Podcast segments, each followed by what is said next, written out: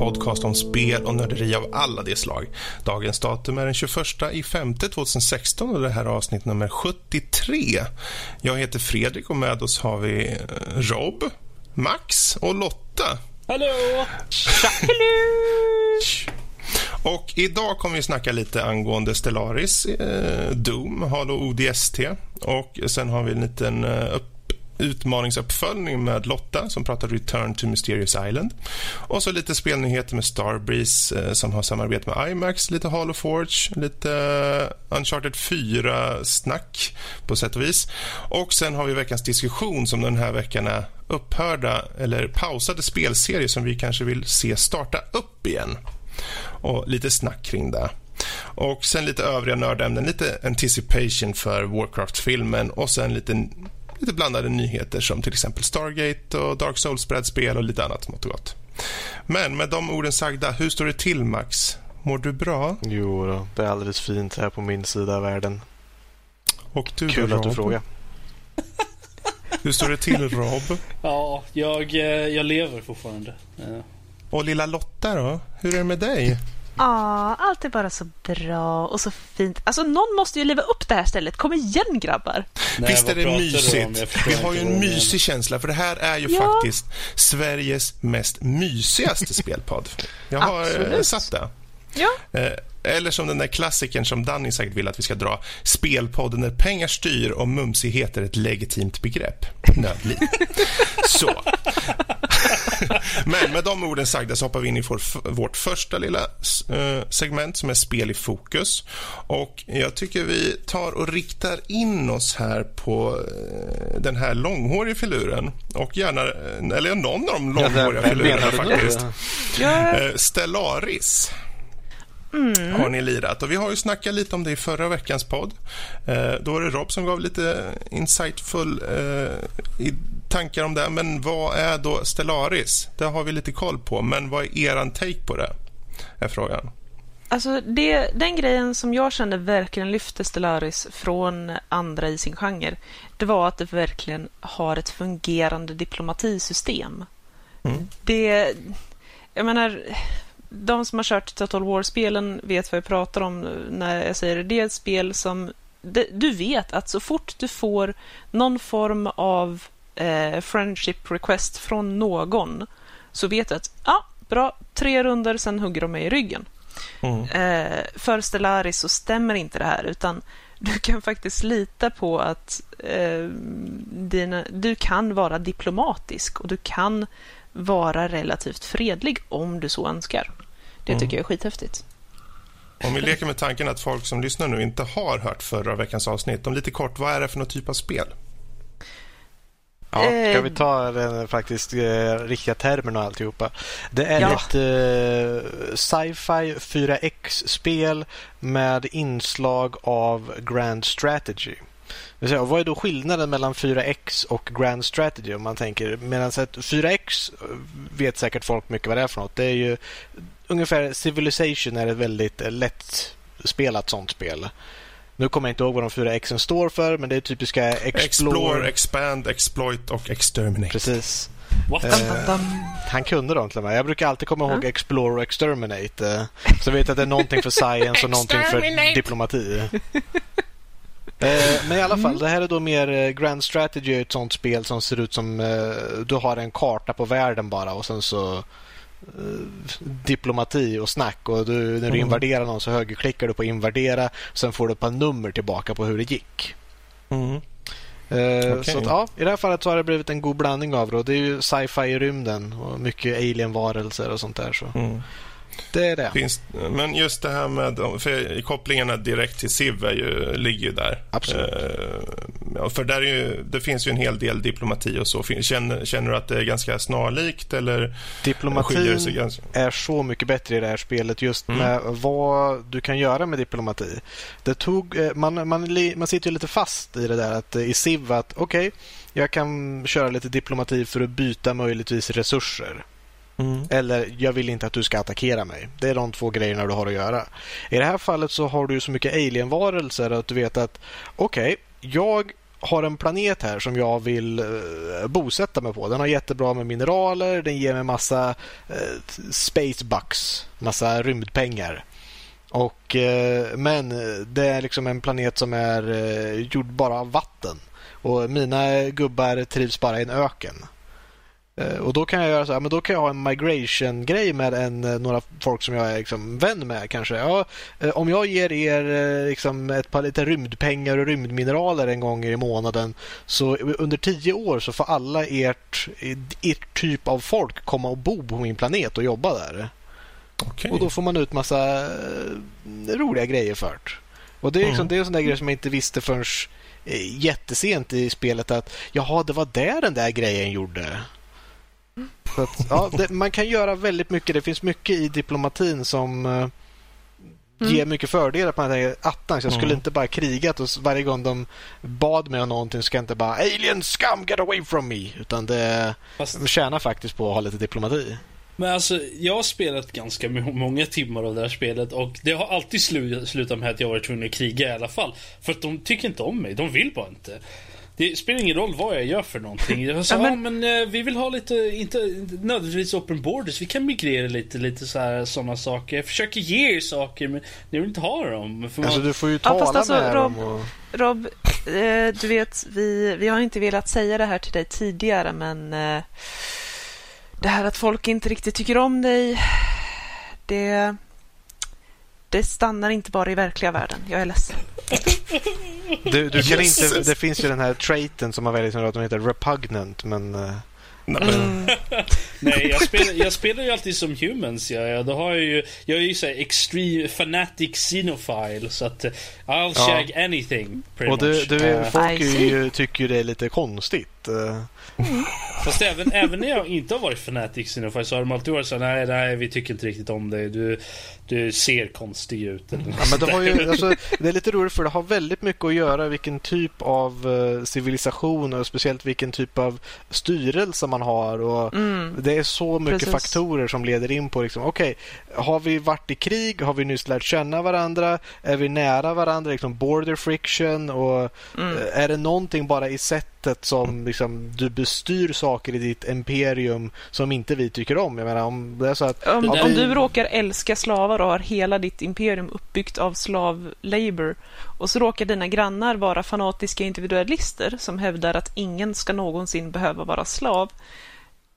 Um... Då blir det problem. Ja, nej, men jag säger inte det. Jag menar bara på att även om jag stötte på en civilisation som var exakt likadan som min i stort sett. Den var, de mm-hmm. var xenophiles, de hade diplomacy, liksom. Allting var likadant. Men de bara, nej, nej, vi tyckte inte om det. Vi och tyckte du inte om antar det. Att du direkt satt en ambassad hos dem för att stärka relationer och börja snacka ja, ja, med dem. Precis. Ja, då vet jag inte vad... Då är nej, det, de, de, de, vill, de, de, de, de är imponerad att du lyckades paja den relationen. Och det där, det, det, jag tror det absolut värsta är nog border friction, för att border friction den ligger på typ så här tusen miljoner i negative points om man, om man bara kommer upp och, och smyger är lite typ bara en millimeter border på dem, så är de liksom så här, nej, nej, vi tycker de är... Vänta, du, du menar att du har gått runt och smygit kring dina grannars gränser med dina enorma stridskepp och armador? Nej, jag har alltid mina jag, jag bygger alltid upp mina stridsskepp sist typ. De, de får sitta i, okay. i Ja, men det förklarar ju saken. Om du är så vek i din militär styrka, då är det klart de inte ser gott på dig. Du, jag har varit så pass jag fuskade till mig vid något tillfälle bara för att se vad, vad som skulle hända. Jag fuskade till mig via, via mm. shit äh, grejer.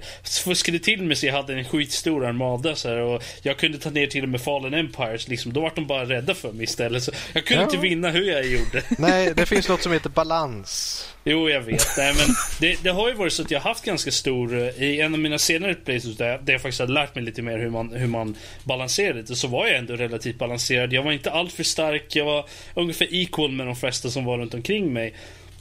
Men ändå så var de så här, nej, vi tycker inte om dig. Nu får du fan ge dig. Uh, flytta bort. Mm. Uh, typ. Men, det som är st- men, um, ja. men det jag tänkte nu ta och avbryter er lite här och tänk om vi, jag vill veta lite, för vi har pratat förra veckan om spelet, så de som lyssnar får hoppa tillbaka och lyssna lite vad det är, går ut på och så vidare. Men jag vill veta bara vad ni tycker egentligen om spelet. Vad är dess uh, styrkor och uh, svagheter? Om vi börjar med Lotta. Jag tycker det är jätteroligt. Uh, som sagt, att du har optionen att vara fredlig om du vill. Mm. Du är inte tvingad till någonting. Och också så tycker jag väldigt mycket om att man kan skapa sina egna raser med sina egna traits. Och du, du kan verkligen, mm. du kan verkligen skräddarsy den genetiska koden för arten du tänker sprida över galaxen. Och de andra arterna som redan finns där om du vill. Mm. Så att jag, jag tycker väldigt mycket om att du kan välja så mycket själv och att du är, att du är fri. Att det är så många olika parametrar som spelar roll på utgången av spelet. Eh, och det känns ändå inte som en fullkomligt eh, R G N-rollover på dig. Eh, det, ja, jag, jag tycker redigt bra om det. Mm. Finns det någonting som du ser, det här kunde de kanske ha gjort lite bättre eller utvecklat? Eh, både, det kan ju vara någonting i, i det strategiska djupet, i mekaniken, eller bara ytliga eller ljudmässigt eller vad som helst. Finns det någonting du har tänkt på? Alltså en grej som skulle vara kul att testa, som jag för mig finns möjligheten till, det är multiplayer. Mm. Just det, ja men det finns ja. Det har jag faktiskt sett. Yes, jag försöker lura uh. så många folk jag kan mm, till att uh, inskaffa det här spelet. Så att... mm. Excellent. Uh, multiplayer och också mer uh, möjlighet att faktiskt uh, skriva sin arts uh, bakgrundshistoria. Mm. Jag och Max har en helt fantastisk och enormt lång bakgrundshistoria för våran. Ja, men det var ju det som var lite roligt, att sättet vi satt oss och spelade spelet. Jag såg lite, eh, lite YouTube-footage på det här och tänkte ja, det var lite strategispel jag var ute efter. Och såg det här då och såg liksom att det känns lite Star Trek Next Generation, åka runt och behöver nämligen inte alltid stöta på en fiendefaktion utan bara åka runt och utforska stjärnor och bygga mm. grejer och hålla din egen liksom civilisation öppen. Och satt ju Lotta och jag med och verkligen okej, nu ska vi bygga upp våran civilisation. Vad ska vi basera den på? Vad ska de heta? Vad är deras backstory? Och det har varit ganska Det var rätt roligt att göra så, inte bara försöka minimaxa alltihopa som man gör på ett vanligt spel, att okej, okay, hur mycket pluspoäng får jag det här, vad är det bästa valet jag kan göra, utan vad skulle det här folket göra? Och mm. vi slutade ju med att göra dem så vi, vi, vi stadiet namn, vi, så att namn tar ju längst att rita på, vad var det vi döpte dem till? Voidborn. Japp, yep. alla, liksom... eh, alla som har koll på Warhammer fyrtio K. Nu bara men... råkade det bli samma namn där, för vi hade ju rasens bakgrundshistoria ja. innan vi kom på namnet. Men historien var ju att eh, jorden, om man säger, det var folket, människorna. Vi var ju människor först, så vi tittade igenom vad skulle vi vara för ras. Och sen så, okej, okay, vi vill inte vara några bläckfisklar, sniglar, svampar eller eh, insekter. Det, det blir nog människor hur vi än gör. Mm. Eh, och så väljer jag, okej, okay, backstoryn är att... Eh, människornas bästa, alltså de som är mest smartaste och så blir ivägskickade, de bygger en wormhole-generator som då skickar iväg oss till en annan galax. Och där har då de bara de smartaste, bäst utvalda vet att vi kan skicka iväg er till en annan galax och ni kan utforska där. Vi vet inte vart ni blir skickade och ni kan inte komma tillbaka utan ni måste bygga en till sig generator på den andra galaxen. Eftersom att man, spelen utspelar sig bara i galaxer också, så var det passande att vi kommer dit. Och då utspelar sig när vi startar spelet att ja, de har levt ett par hundra år eller sådär och lyckas liksom bygga upp en liten bas på en planet som de landar på. Och då har blivit lite ändrade genetiskt och allt möjligt sånt där för att liksom kunna anpassa sig till den här planeten och alltihopa och Och så, de är lite, de är människans elit. De är som en liten en bättre ras. Det är alla bästa traitsen som vi kan få. Det är lite som gamers alltså. Som alla ja, andra, precis. Fast lite bättre. Ja. Why, of course. Men det var lite roligt att veta sin backstory då. Då kan man säga, mm. ja, men vi har wormhole-generatorer också som vårt drivmedel. Eftersom mm. att det var det vi kunde. Och, och sen så kan man då basera allting. Okej, okay, vi utforskar det här ihop. Men vi, vi, vi hatar inte aliens, men vi älskar inte aliens. Vi är liksom cautious. Vi ser lite vad vi kan ta. Och vissa grannar som ser ut som insekter kan man komma bra överens med. Vissa grannar som är fåglar måste bara utrotas för att de... Eh, oh, freaking space amoebas. Ja, space amoebas. Freaking space amoebas. De, de dödade vårt science ship. Och vi hade en skitbra science eh, captain på det. Skithög level det, och helt eh, awesome. Och så kom vilka, Joggan Space Amibas och dödade henne. Ja, och sen vart det varje Space Amibas. Vilka fräcka amöbor. Ja, det ja, var hemskt. Så, att, så fort vi stötte på de här sen igen så var de tvungna att dö. Men det är lugnt. Vi, vi forskar ja. fram och kultiverar små Space Amoeba-barn som vi har stulit från de här stora som vi kan bygga ja, in i våra större skepp alltså, och attackera de andra. Det här låter som en dockisåpa i rymden. Ja, men det blir liksom, så. Men... Jag måste bara fråga. Uh, hade, hittade ni på någon sån här lång backstory för alla era, era science ship officers och alla sådana ja. där också? Det var alltså, ju de lite började hade, ja. sin berättelse... I, I och med att de liksom blev kaptener på, på sina skepp. Det är ju där deras coola, episka historia börjar. Ja, vi hade ju hon, hon som jobbade med industriforskningen. Hon blev ju mm. typ... hundra fyra år. Ja, skitgammal. Hon satt där och hela tiden levde längst av allihopa. Och vi hade någon admiral som satt i någon flotta som hade ja. suttit och väntat där på strid för att liksom, Space Amibas förstör vårt science-skepp och sen förstörde vi dem och så här, vi måste ha en admiral, vi måste bygga en flotta för, all, för att förhindra det igen. Och liksom, ja, nu dekorerad general som ska styra den här flottan och leda liksom, krig mot Space Amibas. Hon fick sin första battle när hon var sjuttio eller något sånt där. Bara, nu jag tror jag har väntat hela mitt liv på att få slåss mot de här amibas. Men...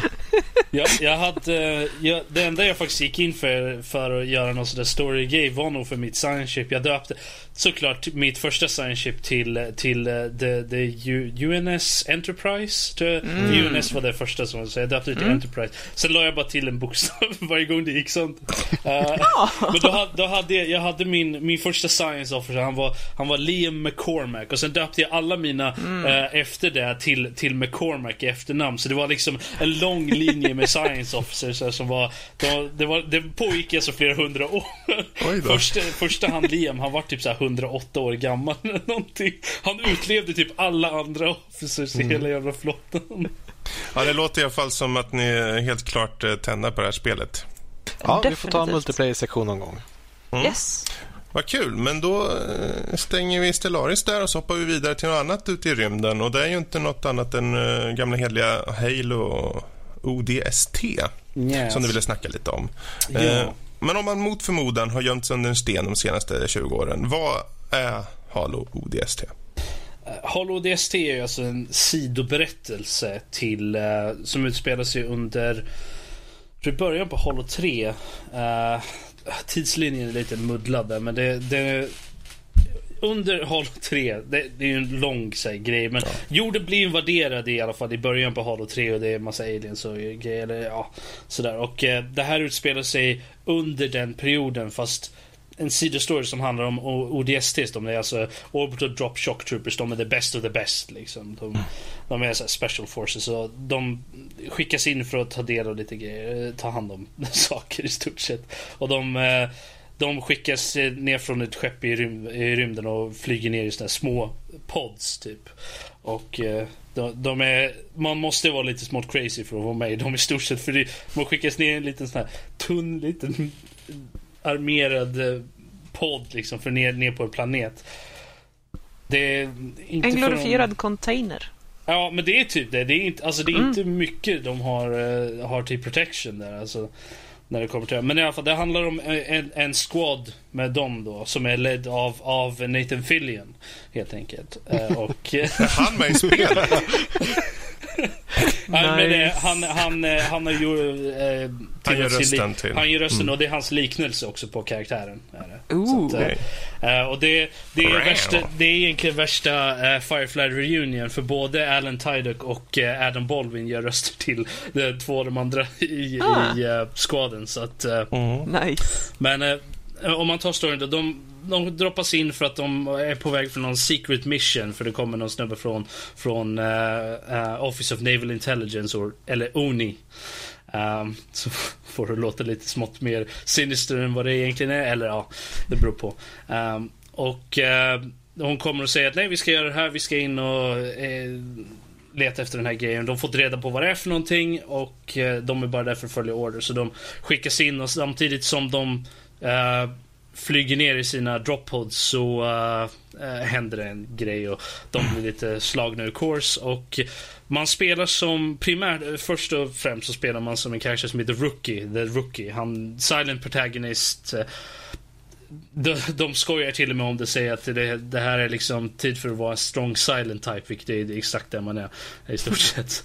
Och um, spelet är, är större delen av spelet är sett ur flashbacks som för Um, present time är sex timmar efter, efter allting det här hände, och det är då man springer runt som rookien under i nighttime i den här staden som heter New Mombasa.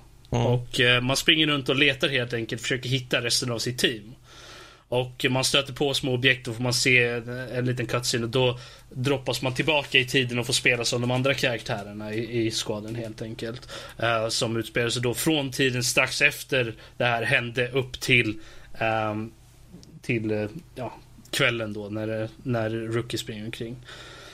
Och eh, det finns en hel del saker att göra. Det finns det, det är lite collectibles och sånt där, men jag, jag känner att det här spelet är, jag vet inte om det skulle vara un, underskattat eller så. Jag, jag har inte riktigt tittat runt så mycket för att se vad folk säger, men jag känner att det borde uppmärksammas mer, för det är faktiskt ett väldigt bra spel. Storyn är, he- är väldigt bra. Jag menar, du får spelet sett ut i vissa flashbacks och så. Karaktärerna, man känner igen dem ändå liksom. Det, mm. De är inte bara så här platta karaktärer. Det kan ju mycket av det är nog eh, röstskådespeleriet också. Är, och eh, det, det finns en hel del grejer också i det här spelet som gör att det, det känns lite närmare hjärtat också, på grund av att du spelar inte som en superhjälte, super soldier, utan du är vanliga människor helt enkelt, eller så vanlig man kan bli när man är en uh, Special Forces uh, O D S T helt enkelt. Och uh, det, det gör att det, det känns inte lika fantastiskt på något sätt, även om man springer runt och skjuter aliens, men uh, så att... Jag tänkte, jag är lite nyfiken, för det, det är jättekul att du tar upp ett spel, för det här kom ju ut, när kom det ut? tjugohundra, jag vet inte när det kom ut, tjugohundraåtta antar... någonstans där tror jag. Det är kul att belysa lite äldre spel så här. Jag tänkte, för, för du sa det, jag skulle vilja ta upp, det är värt att belysa det här. Jag tänkte, finns det någonting med det här spelet utöver det du har redan sagt nu som, som skiljer det åt i, i gameplay till exempel mot uh, övriga Halo-spel? Alltså du, du har ju, det är ju mycket i stort sett samma egentligen. Det är, den är ju byggt på Halo tre-motor och, och så att många av animationerna och så är ju väldigt uh, är ju, känns ändå som som Master Chief, och så även man hoppar lite, man hoppar inte lika högt och så, man kan inte slå, man slår inte lika hårt som Master Chief, och du kan inte dual-wielda vissa vapen och så, för att de är för stora helt enkelt, om man ser det på det här sättet. Så att du är lite svagare helt enkelt, det krävs lite mer för att du ska för att du ska prevaila då i slutet. Men det, mm. den har ju lite andra saker som, som stärker. Du har en funktion som heter Visor, Uh, vilket är någonting som du aktiverar, vilket gör att du ser, det är lite som nattseende nästan, uh, eller, eller night vision, fast du får en outline på många grejer och så, vilket är väldigt snyggt. Och det, det är någonting som jag gärna skulle vilja se i fler spel faktiskt, mm. i first person spel, att du, du får en outline på alla grejer så. Uh, jag har mm. sett det i några andra spel, men det, det är väldigt snyggt. Och det, det är det här spelet lite, lika lättillgängligt Uh, som Halo-spelen? Jag tänkte om den skiljer sig på något sätt. Sä, säg att någon som, ja men jag har bara kört de här riktiga, inom situationstecken, Halo-spelen. Uh, är det lika lätt för dem att hoppa in i det här? Eller är det så att de, men det här var annorlunda? Eller vad tror du? Jag vet inte, jag tror att det, den, den har nog samma tillgänglighet som Halo-spelen. Möjligtvis, det, det är ju en sidostory, så att det, du kräver ju inte egentligen att du behöver spela de andra spelen, men det hjälper ju säkert för att du ska veta vart du är någonstans. Mm. Uh, men jag tror nog att på grund av att du inte har, det är en self-contained story ändå, men den, mm. den passar ju in i det stora hela. Mm. Ja, jag så. tänkte just mer om det var något i själva mekaniken som skilde. Alltså jag tror, inte, jag tror inte det är så stor skillnad egentligen, men jag tror att um, på grund av att du inte spelar som en super soldier, så är det möjligtvis att det, det känns lite mer down to earth på något mm. sätt. Även om det kanske inte, har man spelat de andra spelen så är det nog inte så jätteskillnad direkt. Men det, jag tror att när det kommer till O D S T, så på grund av att man vet från the get-go att du inte spelar som en super soldier, mm. så tror jag nog att det, det kanske känns, det, det kanske färgar ens, ens vy av spelet lite också, mm. på det sättet. Men vad kul. Men det är kul ändå att höra att du tar upp lite, mm. för det, det, det är värt att belysa. Ja, det, det finns nu till, och har man ett, man behöver inte ha ett tre sextio för att kunna spela, utan det finns på Xbox One i Master Chief Collection. Finns mm. det. Så att då är det sextio F P S. Så att är det, spelar det roll för dig, Carl till exempel, så kanske så är det värt. Men det finns i Master Chief Collection, definitivt. Ja. Vad bra, mm. men där har vi Halo O D S T. Och eh, från att vara på en plats i rymden till eh, Mars kan vi hoppa till. Eh, vad händer på Mars? Jo, där utspelar sig Doom, som jag har spelat. Doom, I tell you, Doom. Man kan Vems säga att det här spelet... Det här? Vems Doom? Är det Dooms Doom? Är du Doom eller... i huvudet? Nej, nu blir vi... Nej. Är du Doom i... Ja, Jesus, vi går vidare. Vi kommer igen. um, slavs, säger jag. Mm. Mycket går, mycket slavs. Mycket skjuta, mycket slavs. Uh, varför inte hoppa upp? Jag menar, på en gång när du startar spelet så vaknar du upp liggandes på en brits. Uh, och på en gång springer... Eller inte springer, men det rör sig då... Jag tänkte säga zombies, men det är ju typ demoner som rör sig direkt mot dig medan du sitter fast på britsen, och du får hoppa upp och ta en pickadoll och skjuta skallen av dem på en gång liksom. Okay. uh, och sen Waste är det så, det följtas no nej, verkligen inte. Det, det här går tillbaka till Doom ett och Doom två på det sättet att uh, det är monster, du ska mosa skiten nu då. Uh, no questions asked liksom, så ta, ta ut dem bara. Uh, visst, det finns en liten story om att du, när du vaknar upp på den här planeten på en brits, och uh, det sägs, ja men vänta här, släpp inte loss den här jäveln, för han, han kan ju ta koll på typ allt, och då menar vi allt. Mm. uh, och det, det kan ju vara ett minus, men uh, de går inte in på det riktigt sådär, och jag vill inte säga för mycket heller, för det kanske är lite, lite saker som händer senare, men det är inte som att storyn kanske är något man är ute efter i det här fallet. eh, Doom tre var ju betydligt mer ute efter en story, eh, kändes det som, men jag personligen var inte så mycket för Doom tre, eh, inte för att jag var så mycket för Doom ett och två när det begav sig heller, men det här eh, ligger rätt i tiden. Verkligen. Du tycker det. Hur tycker du, för du tycker ju mycket om Wolfenstein-spelet också, och de kommer ju lite från samma grund där. Mm. Hur är de väldigt lika då, med tanke på att du tyckte om det också, eller? Nej. Okej, vad är det Doom jo. gör som är så bra som Wolfenstein inte gör då? För att det, jag, jag alltså, har inte okay. spelat dem så. För det första, det, det är jättekul att du ställer just den frågan, för det är ju id, uh, id Software. Uh, och id ligger ju bakom ursprungligen Wolfenstein, väl? Så. Mm. Uh, och motorn då, id-tech, är ju den som används i Wolfenstein, så det finns ju mycket liknelser och liknande saker, även om det här är en version senare nu.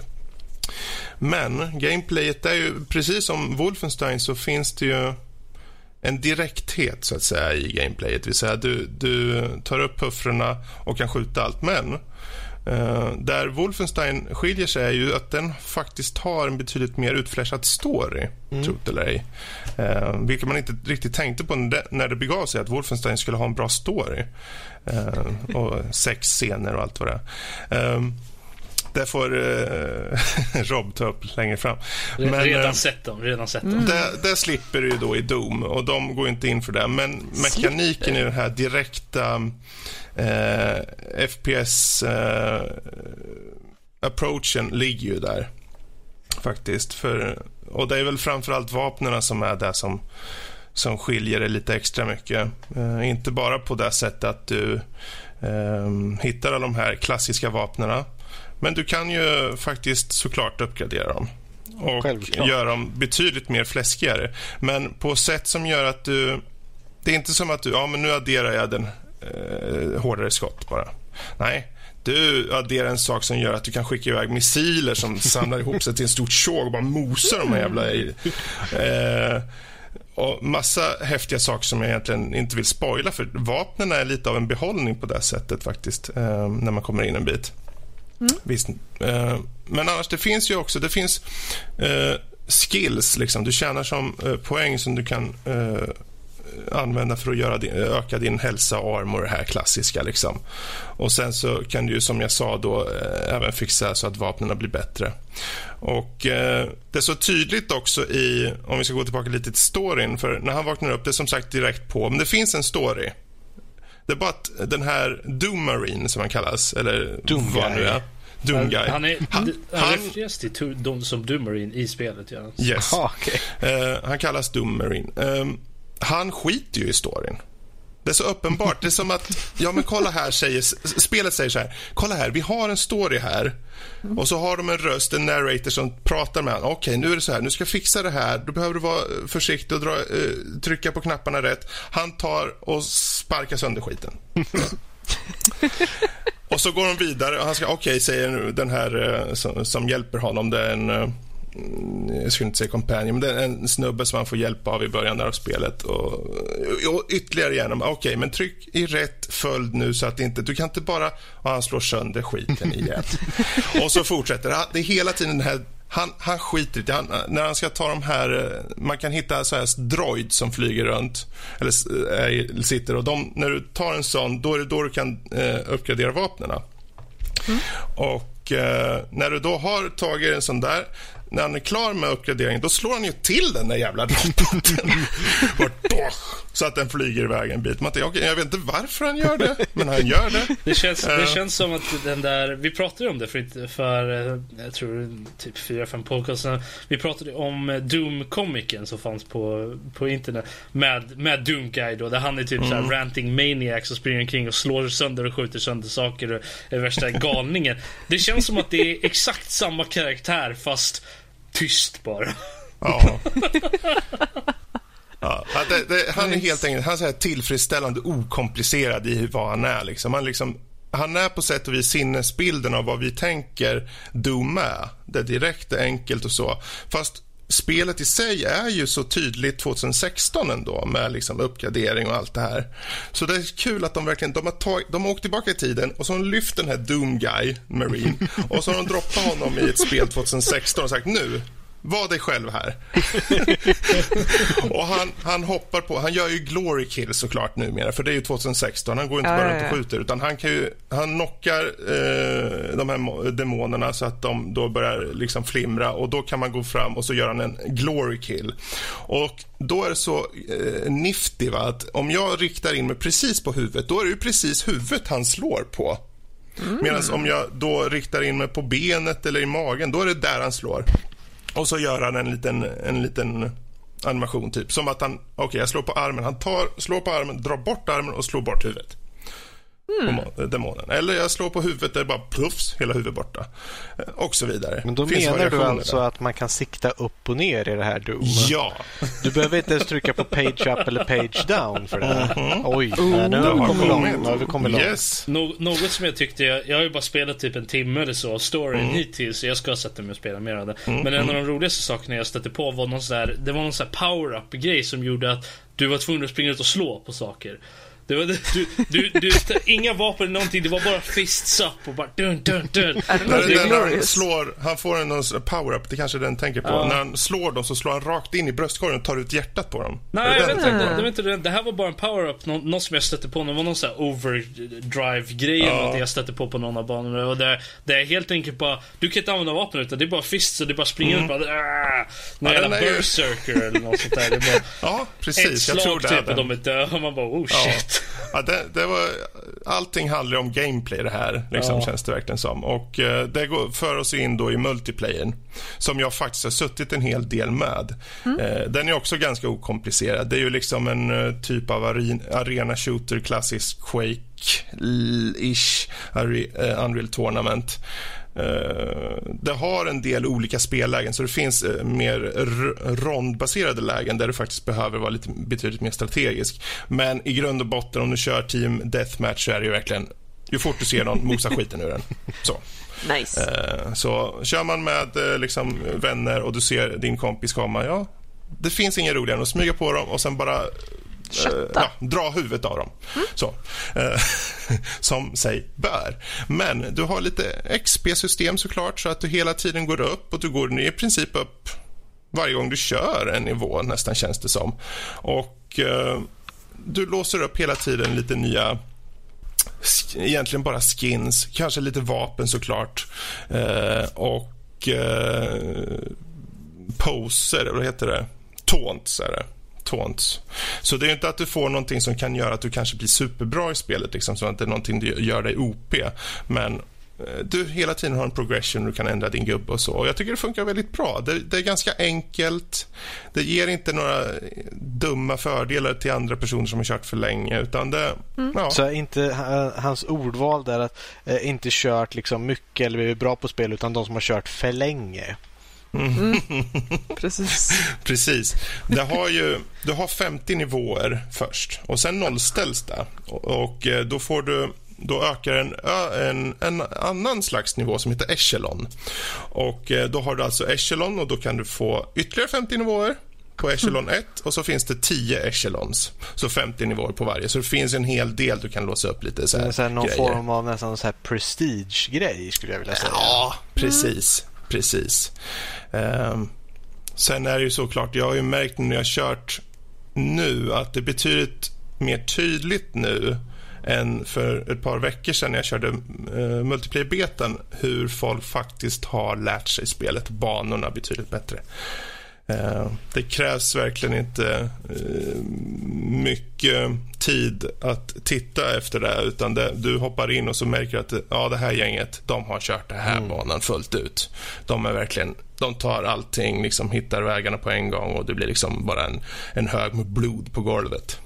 Mm. Men så är det ju med folk som eh, det är lite roligt just att det är arena shooter, för spelade man, jag tror det som Quake och sånt där på den gamla goa gamla tiden där, så kanske man kommer in i det här spelet och vet ja ah, just det, den här typen av spel, och sen börjar man köra och så sätter man sig in i det ganska fort, så mm. det blir folk som, är, som var duktiga och är duktiga på den typen av spel. Det tar en väldigt kort tid för dem att lära sig banan, och sen mm. är det kört, då kan oss dödliga inte längre riktigt njuta av det på samma sätt. Precis, både ja och nej, för här är ju fördelen dels Du, du, du kommer aldrig köra en match där du inte dödar någon, utan okay. även om de är bra så kommer du alltid hinna få ett antal kills liksom. Även jag som inte är någon superspelare liksom, på multiplayer-scenen liksom, jag får ganska bra matcher ändå.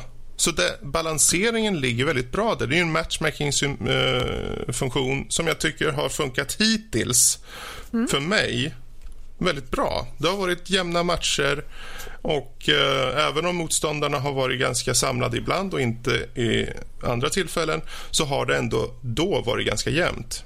Okay. Eh, och det är, just, det är just hur man tar sig an multiplayern på det sättet att det här är ju inte någon taktisk shooter, utan det är egentligen hoppa in, ha kul liksom. Så. Ah. På gott och ont. Det, det gäller ju egentligen multiplayer och bara hoppa in och ha kul. Eh, mm. Någonting som verkligen kan ta glädjen från något sånt här, det är ju lagg och hög ping. Mm. Eh, hur är det? Hur är netkoden på spelet? Ja, id Software gör ju saker bra. Mm. Och jag personligen har inte märkt av något. Jag tror Kalle sa någonting om att det var hög ping då. Ja, under betan så var det ju väldigt hög ping. Det var, ja, låg ju okay. på niohundra någonting så där i vissa tillfällen. Mm. Men, men mm. jag, jag har ju kört några matcher här, det inte var ja. illa. Precis. Jag personligen har inte märkt av något faktiskt. Mm. Um. Okej, okay, det leder mig in till en fråga jag hade här. Mm. Uh, när du sa matchmaking och sånt, jag antar då multiplayer, hur man spelar, det är inte du väljer en server och hoppar in, utan det är du kör, mm. han matchmaker åt dig. Ja, du väljer okay. bara spelläget och sen väntar du på att hoppa in folk. Mm, och då, då är det ju förmodligen, då kan det ju vara så med tanke på betan så var det förmodligen ganska mycket färre folk som spelade. Mm. Då är det möjligt att du fick eh, någon som var mm. nära din skillnivå men kanske satt mm. på andra sidan världen. Ja. Eftersom att det inte fanns lika många som spelade, vet Precis. man ju inte. Matchmaking, det är problemet med, med just matchmaking, att man vet ju inte riktigt hur de gör den. Mm. Och det är alltid något man kan klaga på som tur är, om det går dåligt för en. Så jag har inte sett några konstiga namn eller sånt där, vilket man brukar se om man ser folk. Man brukar ju från... få rätt mycket ryskt i alla fall ja, från Sverige. Jag, jag, och så. Jag, kan inte, jag kan inte riktigt påstå att jag har sett no- så många sådana namn. Jag vet inte hur det är med dig, Fredrik, när, om du har kollat Nej. på dem direkt. Så att jag... Jo, jag har det. Har det. Uh, för det var ju ryssar när vi körde uh, i betan ja, mycket, mm. när jag körde. Uh, men nu har jag inte märkt av några direkt. Härligt. Uh, Det var ingen som hade råd att köpa spel. Kanske. Nej, det är piratkopierat alltihopa där borta. Ja. Nej, men hittills det jag har kört har flyttat på bra. Jag har inte märkt av någon lag från det att de hoppar runt och ser konstiga ut. Och inte heller jag för min del. Och inställningsmässigt så har jag ju spelat rent generellt på både single och multiplayer. Det har ju väldigt mycket inställningar och du kan ändra på dittan och dattan. Och, eh, jag, körde, jag kör sextio F P S på high på allt. Jag hade ultra förut när jag körde singelspelet. Men jag tänkte jag drar ner det lite för att få lite bättre eh, lite mm. bättre snurr på ett. Eh, och då är det ändå ett spel som om du vill dra upp allting så kan det se jävligt snyggt ut. Vad kör du kan... för det är id-tech? Vad är det för motor de använder? Vet du det? Ja, den heter väl id-tech. Jag får med att den heter så. Ja, Fy... ja den heter så. Ja. Eh, undrar om det är fjärde generationen det här. Eh, Wolfenstein har ju den föregående versionen tror jag. Mm. Och eh, det, om den skulle vara fjärde. Det är så mycket att hålla på med med eh, vad heter de? Dices Frostbite Engine, mm. och vi har Cry Engine det och med är, Unreal Engine fyra. Det är id-tech sex är det som de sex har. sex var det. Okej. Okay. Ja, jag, okay. jag brukar hålla koll på vilka motorer F P S-spelen använder nu för tiden, mm. förutom just id-tech, men ja. Mm. ja. Och Wolfenstein New Order har id-tech fem, så det, yes. det är precis yes. som ni säger. Okej, okay, ja annars så vad ska man säga mer? Det är ju en, en specialgrej för multiplayer-banorna då är ju de här så kallade Demon Rune som du hittar. Eh, och Demon Rune är i princip en möjlighet för dig att bli ett monster under en kort stund. Så du blir alltså en, en av de här demonerna. Och man, kan, man väljer då när man startar ronden vilken typ av demon man vill bli då om man mot förmodan hittar den här Demon Runen på banan. Och... Eh, där tycker jag faktiskt det är, det, man tänker, åh fan jag har trettio sekunder på mig. Nu jävlar ska jag spränga dem i jävla åt helvete. Och så springer man runt, hoppar och studsar och hittar dem och de bara hjälp. Och så springer de iväg och bara haha, försök inte. Jag bara skjuter iväg mina missiler. För jag kör den här Revenant som han heter, som är en snubbe som har jetpack på ryggen och han kan flyga lite och han skjuter på typ raketer. Han är inte lika stark, men um, får, man, får man ös på den här snubben, då kan du fan spränga skiten och varenda jävla du ser. Oh, mm. Det är så jävla mysigt. Men, och då kommer vi till ja. den absolut viktigaste frågan i hela det här avsnittet. Hur gulligt det är. Nej, nej, nej, nej, nej, nej. Hur snyggt är splattret? Är det bra splatter? Ja, det här... det, jag vet inte om det är bara jag som har inbillat mig det eller något, men det känns mer splattrigt i singelspelet. Jag tror mm. jag tror nog du har rätt, men jag tror det är nog för att det, du ska fokusera så mycket på mm. i, i multiplayen helt enkelt. Och om jag ska utgå från singelspelet så mumsigt säger jag. Mm. Mumsigt. Ja. Smaka på ordet mumsigt. Det, det är just den här känslan när du är on a roll liksom och har dina härliga hagelbrak eller vad fan du har och skjuter och de slafsas och ramlar ihop. Och sen kanske hittar de här power-upsen som gör att du liksom kan ja, gå och bärsärka igång med dina armar bara mm. i nyllet på dem. Och sen framförallt är det ju de här glory killsen som gör det härligt slafsigt också och benknäckande. Mm. Yes. Men är det så att ni faktiskt vill ha en betydligt mer ingående eh, syn på Doom så skulle jag i så fall rekommendera att ni hoppar in på vår hemsida nordlivpodcast punkt se, så har vi en recension av Doom där eh, som nyligen kom ut. Eh, så ta en titt där.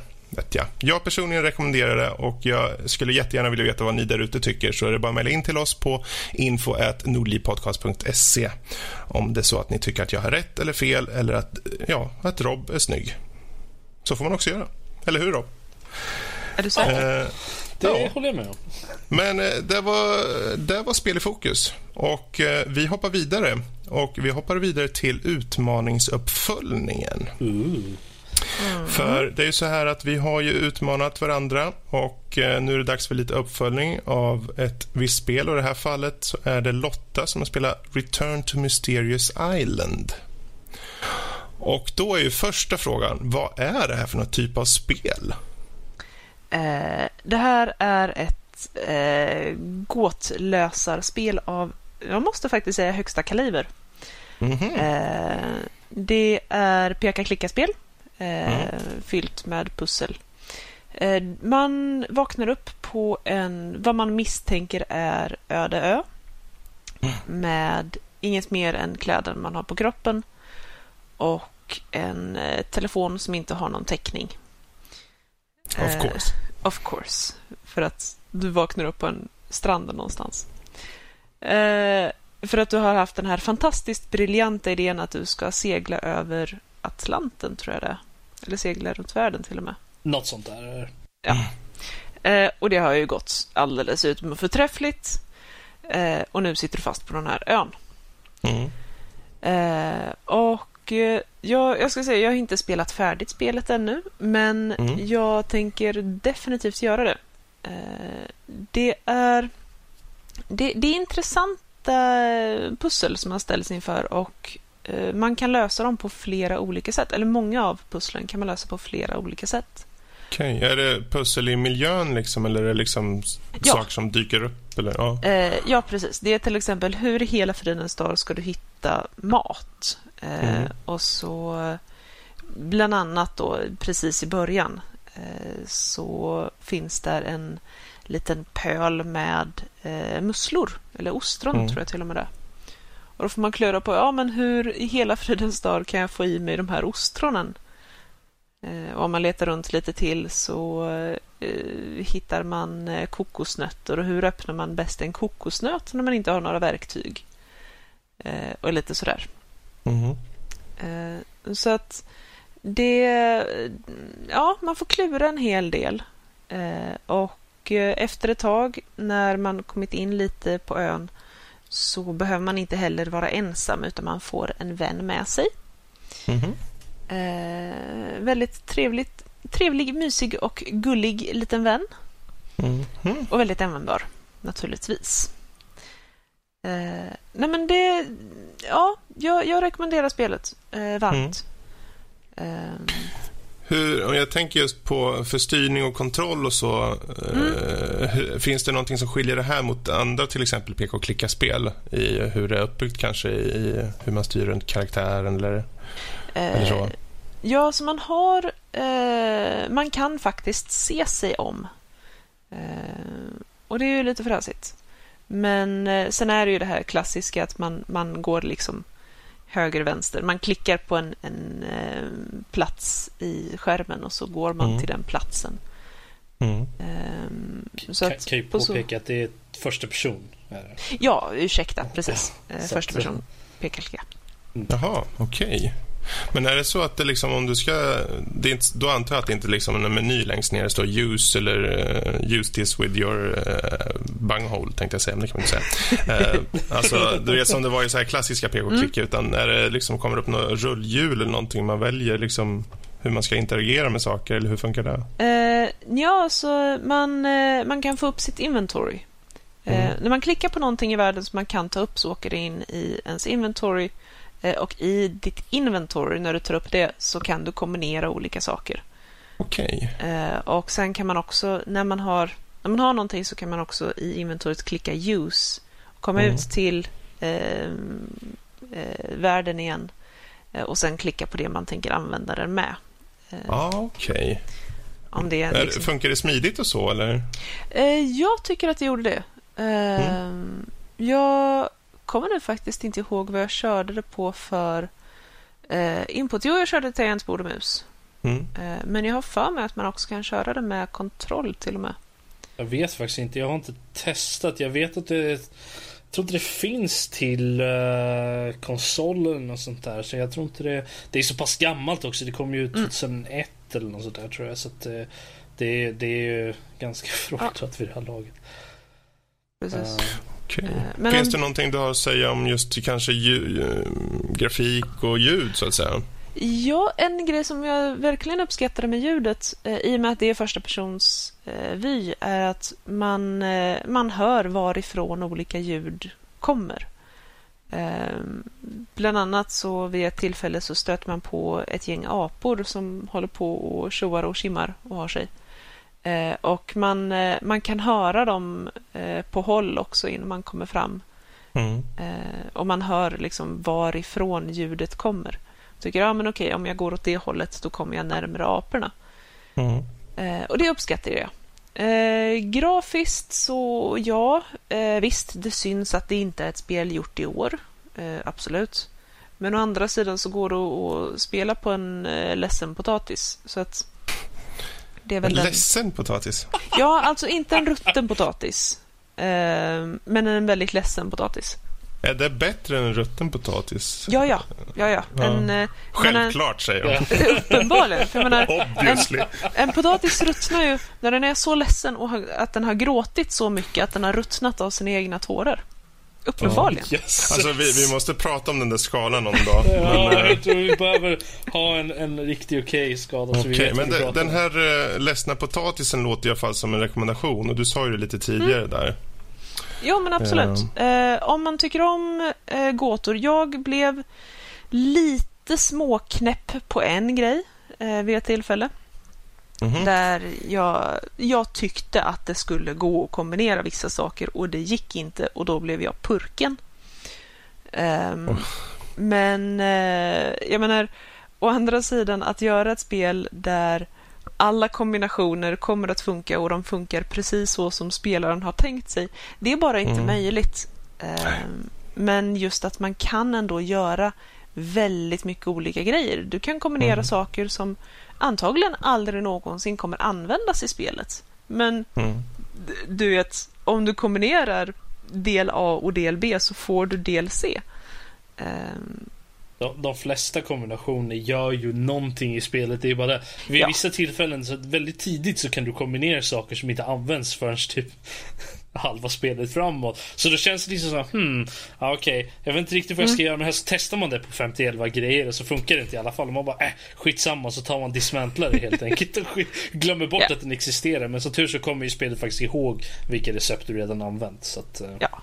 ja, det underlättar väldigt mycket att man kan dismantla saker man har kombinerat.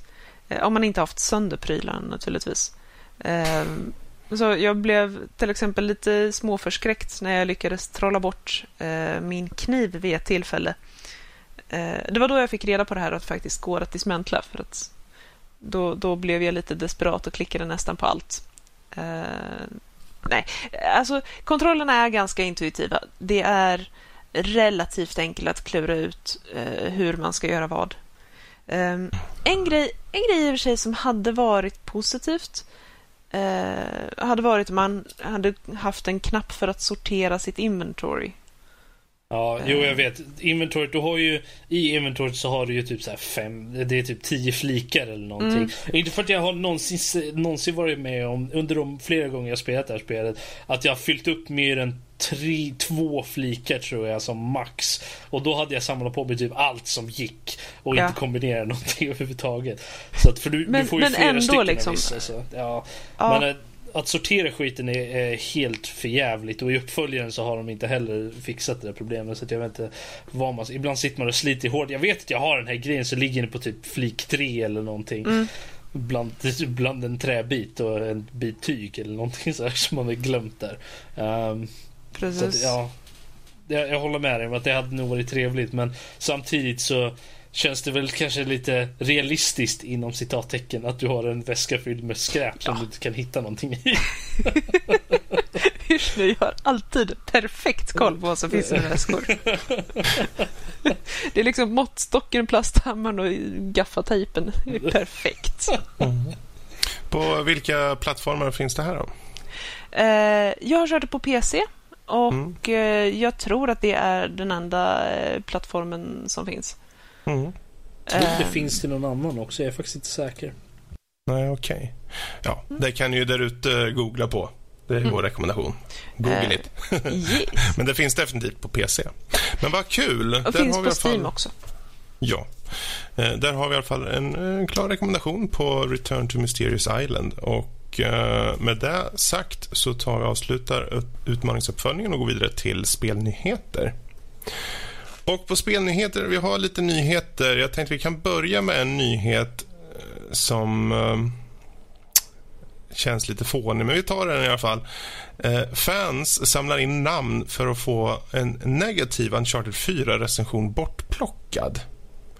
Det här kom, eh, var en nyhet som kom upp på, på Game Reactor och den är ju så fånig som man tänker, ja men vad håller människorna på med? Ja. Alltså jag vet inte. Alltså jag vet, det här är en sån grej jag bara vill säga, ja men duns. kom igen, dudes. Är, är det inte okej att tycka vad man tycker längre? Är det verkligen ett sån miljö vi vill uppfostra våra barn i? Kom igen. Jag har inte läst den här recensionen. Är den eh, extremt eh, rasistisk eller eh, förmodar den hat, eller är det bara liksom en trollrecension? Alltså, det, det, det tråkiga här är ju egentligen att det inte riktigt res- recensionens fel som jag fattar det för. Um, för det var dagstidningen Washington Post som delade ut betyget fyra av tio. Eller ja, de skippade betyget. Men siffran fyra av tio gavs av Metacritic av någon konstig anledning. Okej. Okay. Och därmed så vart det då... Ja, och när det väl har, har gjorts så ligger det där. Mm-hmm. Och Washington Post vill ju inte ändra den där. Så därför har folk då tycker att ja, men det här, det här, så här kan det inte gå till. Usch och fy. Och över sjutusen eh, fans då har samlat in namn för att få recensionen bortplockad eller ogiltigt förklarad. Jag, jag tycker ja. bara att... Alltså, så vitt jag förstår det som... Myten av det här klagomålet här var det att Washington Post är ju tydligen någon respekterad tidning mm. eh, eller något sånt där inom citattecken. Och eh, problemet som folk hade med den här recensionen då var ju då att det var en biased review då var det. Den var inte opartisk på något sätt, utan det var alltså mm. en snubbe som tyckte att det här spelet sög. Till, ungefär. Mm. Och det var det som var problemet så vitt jag förstår. Och eh, jag, jag kan väl hålla med lite att om det ska vara en eh, en tidning liksom, en, en, offentlig, en ordentlig tidning och de ska ha en, en recension om det här spelet, så kanske den borde vara lite mer opartisk än vad den här snubben hade gjort det då. Men mm. samtidigt så känner jag att är det verkligen, behöver man verkligen ha en petition för att ta bort den här jävla skiten? Nej, och, och i slutändan alla recensioner, det finns ju ingen som inte, alltså man kan ju försöka göra en så opartisk som möjligt, men det finns ju alltid en, det går genom prismat av den personens jo. liksom ego och, och ja, tankar och känslor, så det är helt omöjligt. Och jag tycker det är bara bra att det finns såna här. Sen är det en sak, det är en sak om det var en recension på tre ord som bara stod det här suger bajs. Ja, jo. Eller ja, fyra ord då. Hade de gjort det på tre ord så hade jag varit mer imponerad. Precis.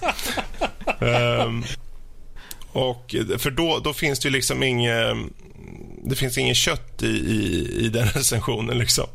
Utan, men här är det ju i alla fall en, en skriven recension av en, en känd media, och är det så att de då har gett ett eh, lågt betyg så fine, fine.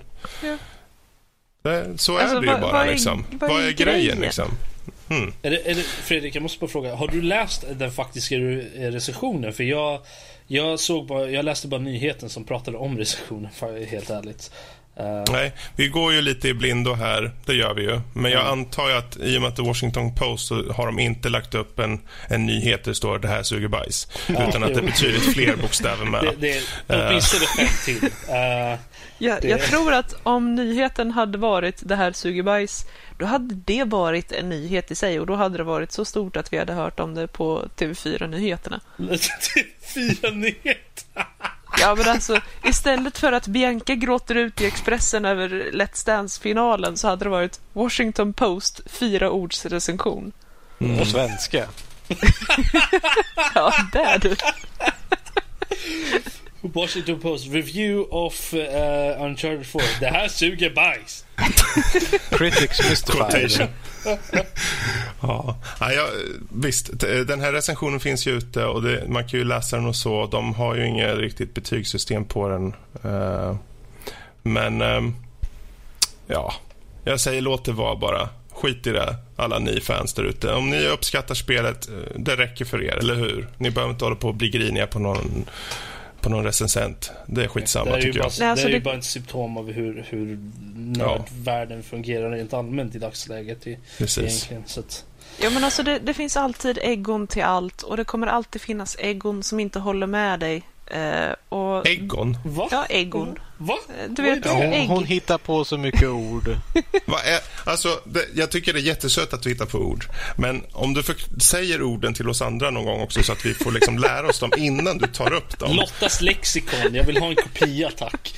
Joggans äg- äggon. Ja. Ja, men alltså någon är ett redigt ägg. I mean, Jag tycker, jag tycker om ägg, så det är väl en bra grej antar jag då. För ja. Ett redigt för, ägg, shit, Lotta, det låter jättebra. Du, du inte kan se oss, så, så ser Fredrik, han ser helt förbryllad ut i ansiktet. Han ser helt ö, ögonbrynen är halvvägs upp i pannan och det imponerade bara där. Uh, vi gör så här, vi, vi, vi, vi ja. säger hej då till Uncharted fyras uh, recension och ja. uh, ber er i så fall istället ta läs Nördlivs recension. Den finns på vår hemsida. Hoppa wow. in där och kolla på den istället. Yes. Det, det skadar aldrig. Plug. Och om yes. ni vill skapa en petition med sjutusen namnunderskrifter eh, där ni inte håller med, så skicka sen in den här till info at nordlivpodcast punkt se. Jag kommer skriva på den direkt för lovar. Ni kan ju skicka den direkt till mig och säga fy Fredrik, så här får du inte tycka om Uncharted fyra. Din recension ja, suger bajs. Ja. Mm. Och mm. Är det, det är ja. hela hela klagomålet. Nu kommer jag få mail. Det står bara att du suger bajs. Jag, jag kan skicka mail till dig också, Fredrik. Jag kan skapa ett par konton. För, var, för varje recension du postar här efter så kommer det alltid finnas minst en kommentar som är det här suger bajs. Och jag lovar att jag kommer vara ansvarig för det, exakt den kommentaren. Mm. Perfekt. Tack. Bra, då så, med all den här kärleken eh, från, i luften. Från en bajskorv till en annan. Halo Forge. Segway. Wow. Oj, oj, oj. Oj, oj, oj. Nu ska vi vara seriösa. Vad är Halo Forge? För det kommer en nyhet om att Halo Forge kommer till P C, eller rättare sagt Windows tio. Yes. Eh, gratis här senare i år. Och det är en jättekul nyhet, men vad innebär det? Och vad är just Halo Forge? Det yes. innebär ju att uh, Microsoft vill att uh, hej, ni kan gratis få göra content till vårt spel om ni uppgraderar till det här operativsystemet. Uh, vilken mm. tur för er! Varsågoda!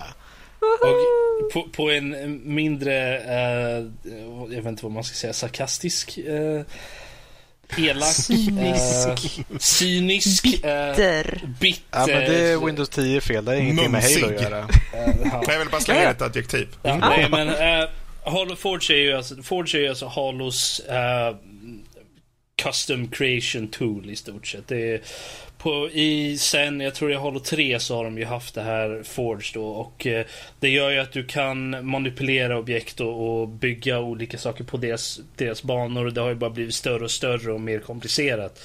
Mm. Jag menar, i Halo fem så är det ju så komplicerat att folk inte har saker med det. Uh, på vissa punkter. Nej, men det, det fin- du har ju en meny på meny på meny egentligen, vad jag sett utav. Men det, det är bara en editor alltså, det är inte ett spel. Utan nej, det är, en det är alltså en editor. Alltså det, det är ju...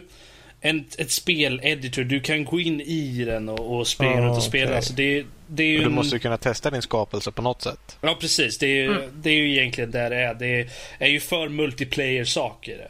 Alla, all, alla såna här custom multiplayer-banor och sånt där är ju alltså byggda i Forge, för det är så det funkar. Mm. Och de har ju då sagt nu att de ska porta den här till P C och den kommer vara gratis. Och de har även sagt att de ska göra... Uh, patches till den då som gör att den är mer mus- och tangentbordsvänlig. Så att, och jag kan ju tänka mig att du har större precision då.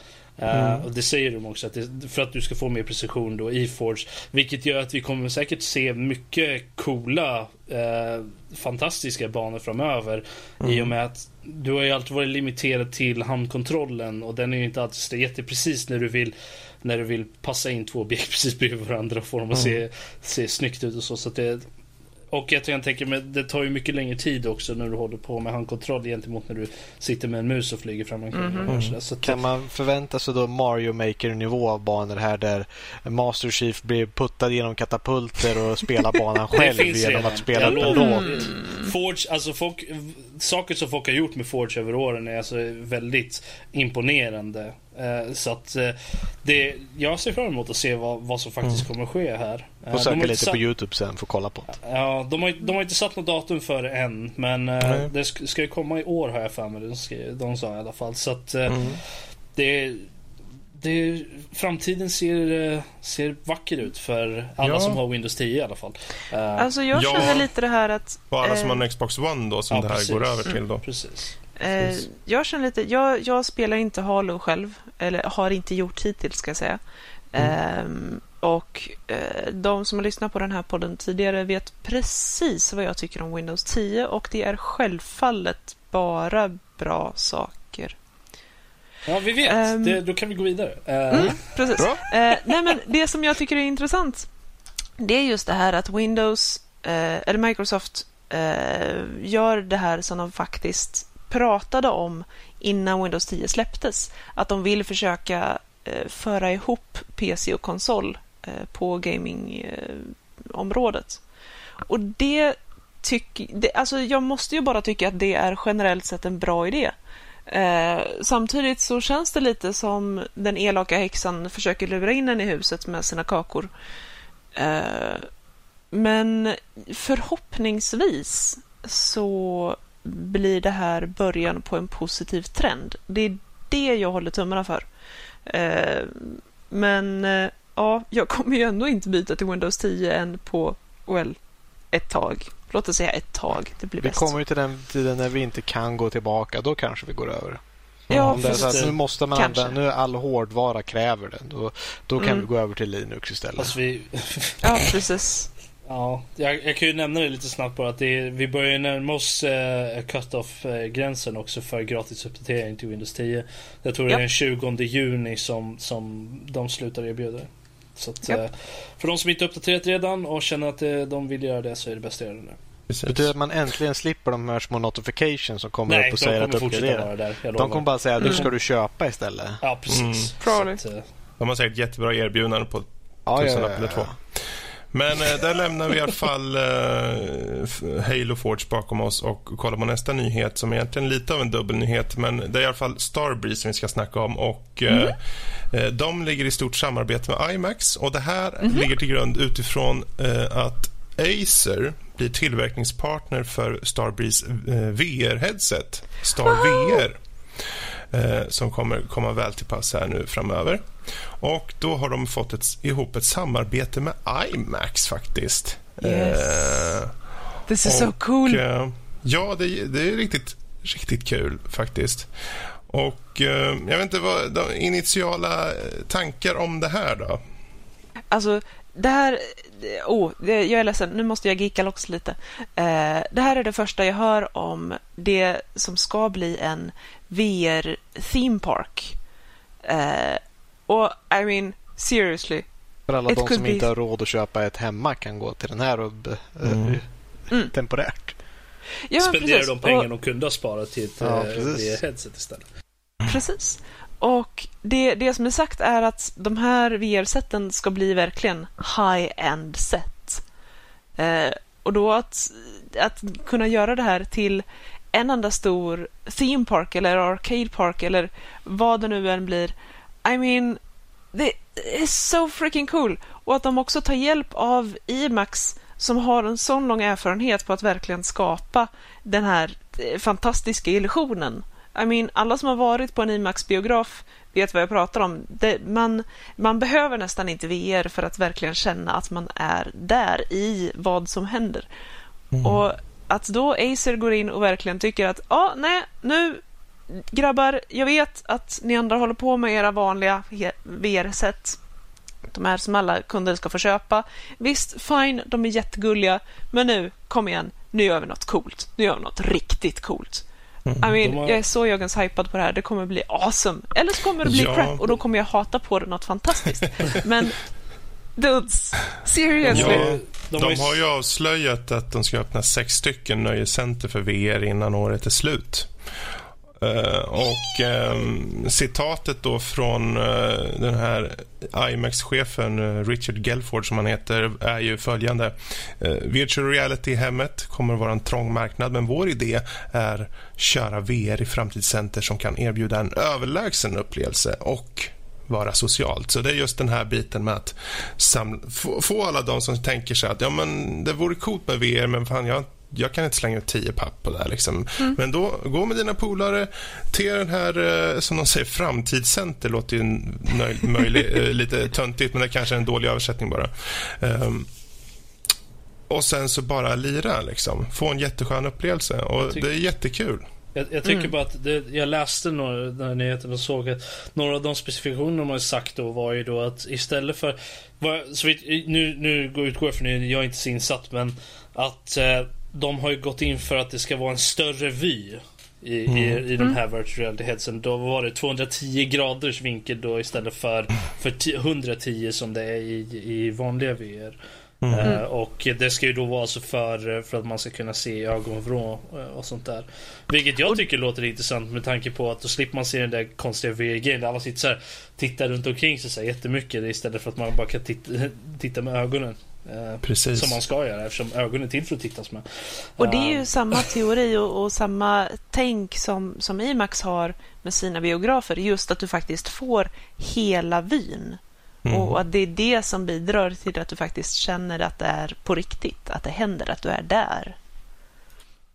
Ja, det är jättekul är det utvecklingen då, med tanke på att det som de också säger att de här upplevelserna kommer kosta någonstans mellan sju och tio dollar och kanske vara runt ja, cirka tio minuter lång så här när man eh, hoppar in där. Eh, och det tycker jag det, det är överkomligt ändå.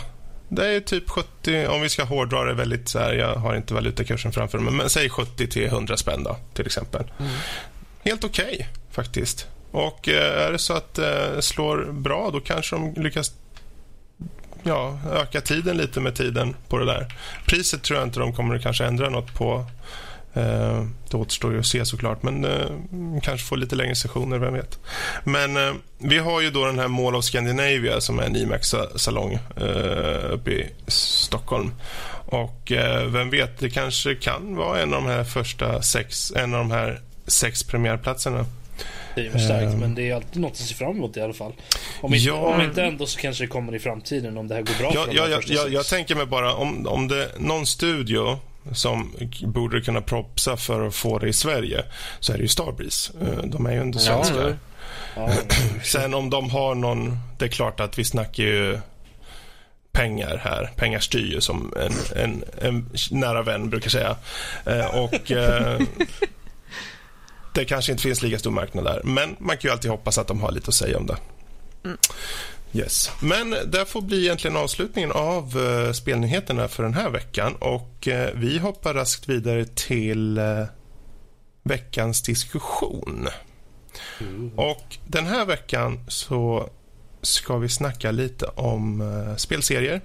Upphörda, pausade spelserier som vi ska, uh, skulle vilja se starta upp igen. Uh, och kanske lite följdfrågor på det. Men första frågan: finns det någon spelserie som kanske har pausat eller upphört så ni känner rakt av så här, det här, den här, den skulle vilja se komma igång igen? Jag slänger ut ordet. Uh, jag, jag kan börja bara för att mm. jag är mm. högljuddast där. Uh, jag uh, har två. Det, det finns ju såklart Monkey Island. När mm. kört i mitt hjärta, kom igen. Kom igen, snälla, kom igen, snälla.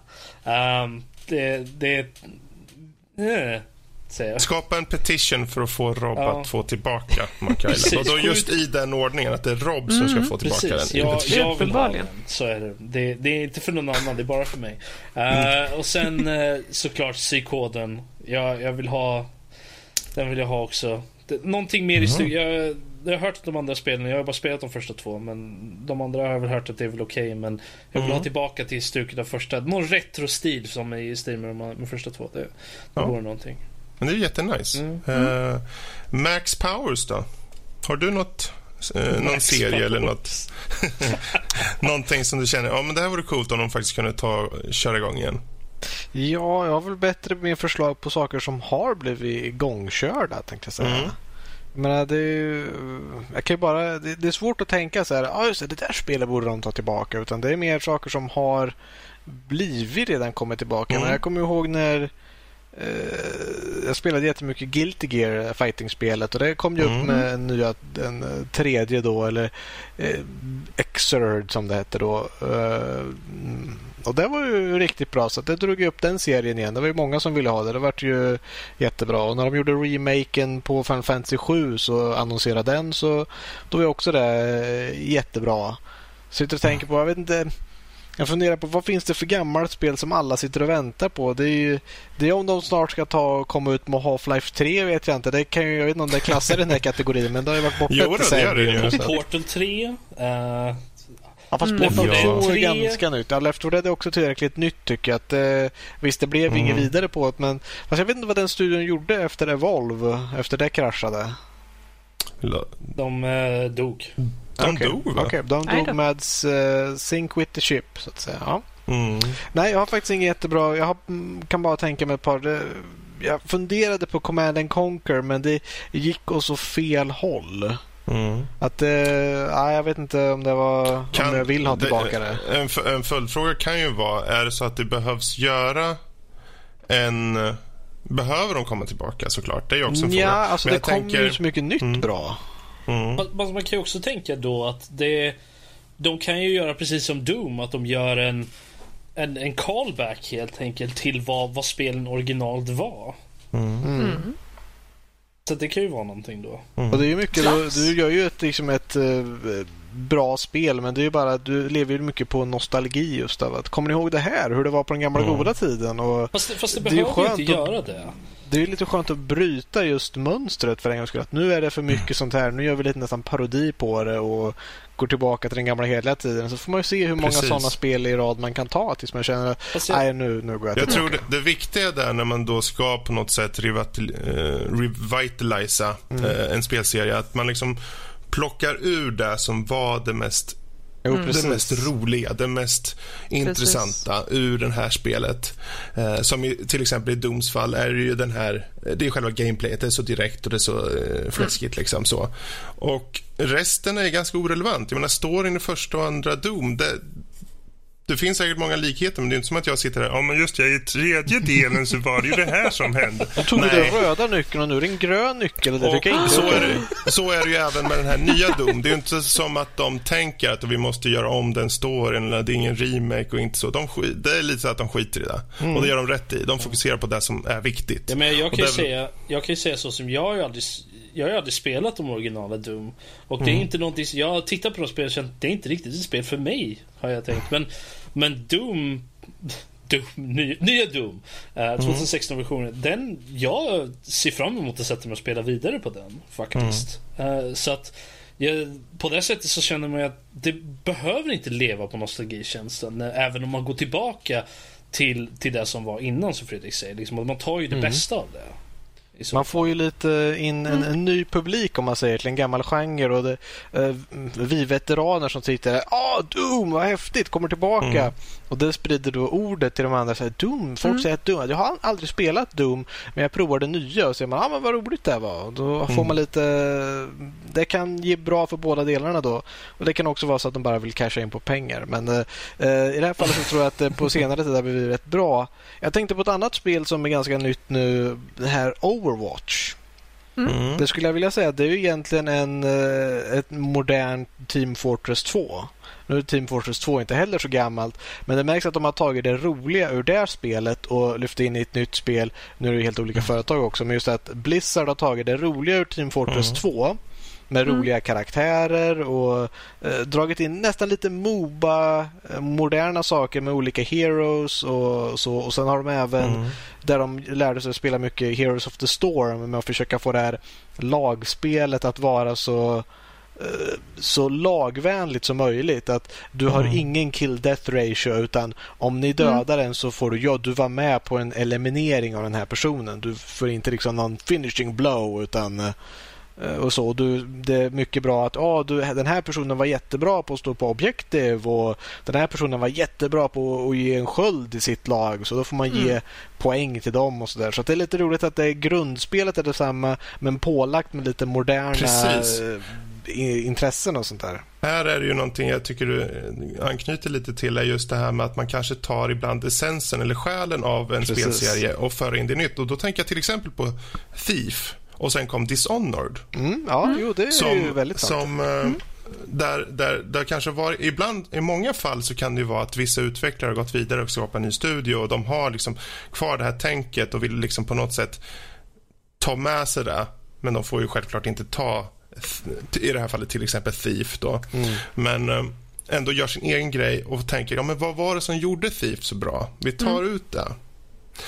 Ett uh, spel, det, eller en ja. serie som jag tycker gör precis tvärtom, det är ju faktiskt mm. Diablo. Eh, jag menar, man tar de här läskiga djävulsskräckspelen. Jag, jag blev faktiskt skraj när jag satt och spelade där. Men du särskilt var liten, Lotta. Ja, jag, jag, jag var liten. Jag var inte jag lika liten som dig. Jag spelade det spelet och tyckte det inte var läskigt, men jag är ju manlig, så att... Eh... Mm. Oh, wow. Ja, du har skickigt att jag inte sa att jag också tyckte det var läskigt när det begav sig. Eller hur?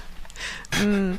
Men, och sen kommer Diablo tre där det mest bara, ja men okej, visst, det är fortfarande ett bra spel, det är inte det jag säger, eh, men det är ju snarast avslappnande och harmoniskt att bara springa mm. runt och slafsa allting och skapa likhögar. Eh, och då har man ju liksom, man har ju uppenbarligen samma spelserie.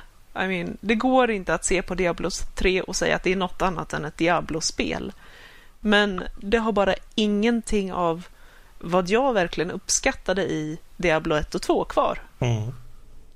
Nej, precis. Men det, det, det som du säger betyder ju inte nödvändigtvis att det är en dålig sak. Liksom, att, Nej, att en precis. spelserie utvecklas och vidare. Jag menar, om man tittar på Mass Effect, nu var ju det en trilogi till att börja med och det var ju inte så stort mellanrum mellan de spelen, men man såg ju en, en stor utveckling mellan ettan, tvåan och sen trean.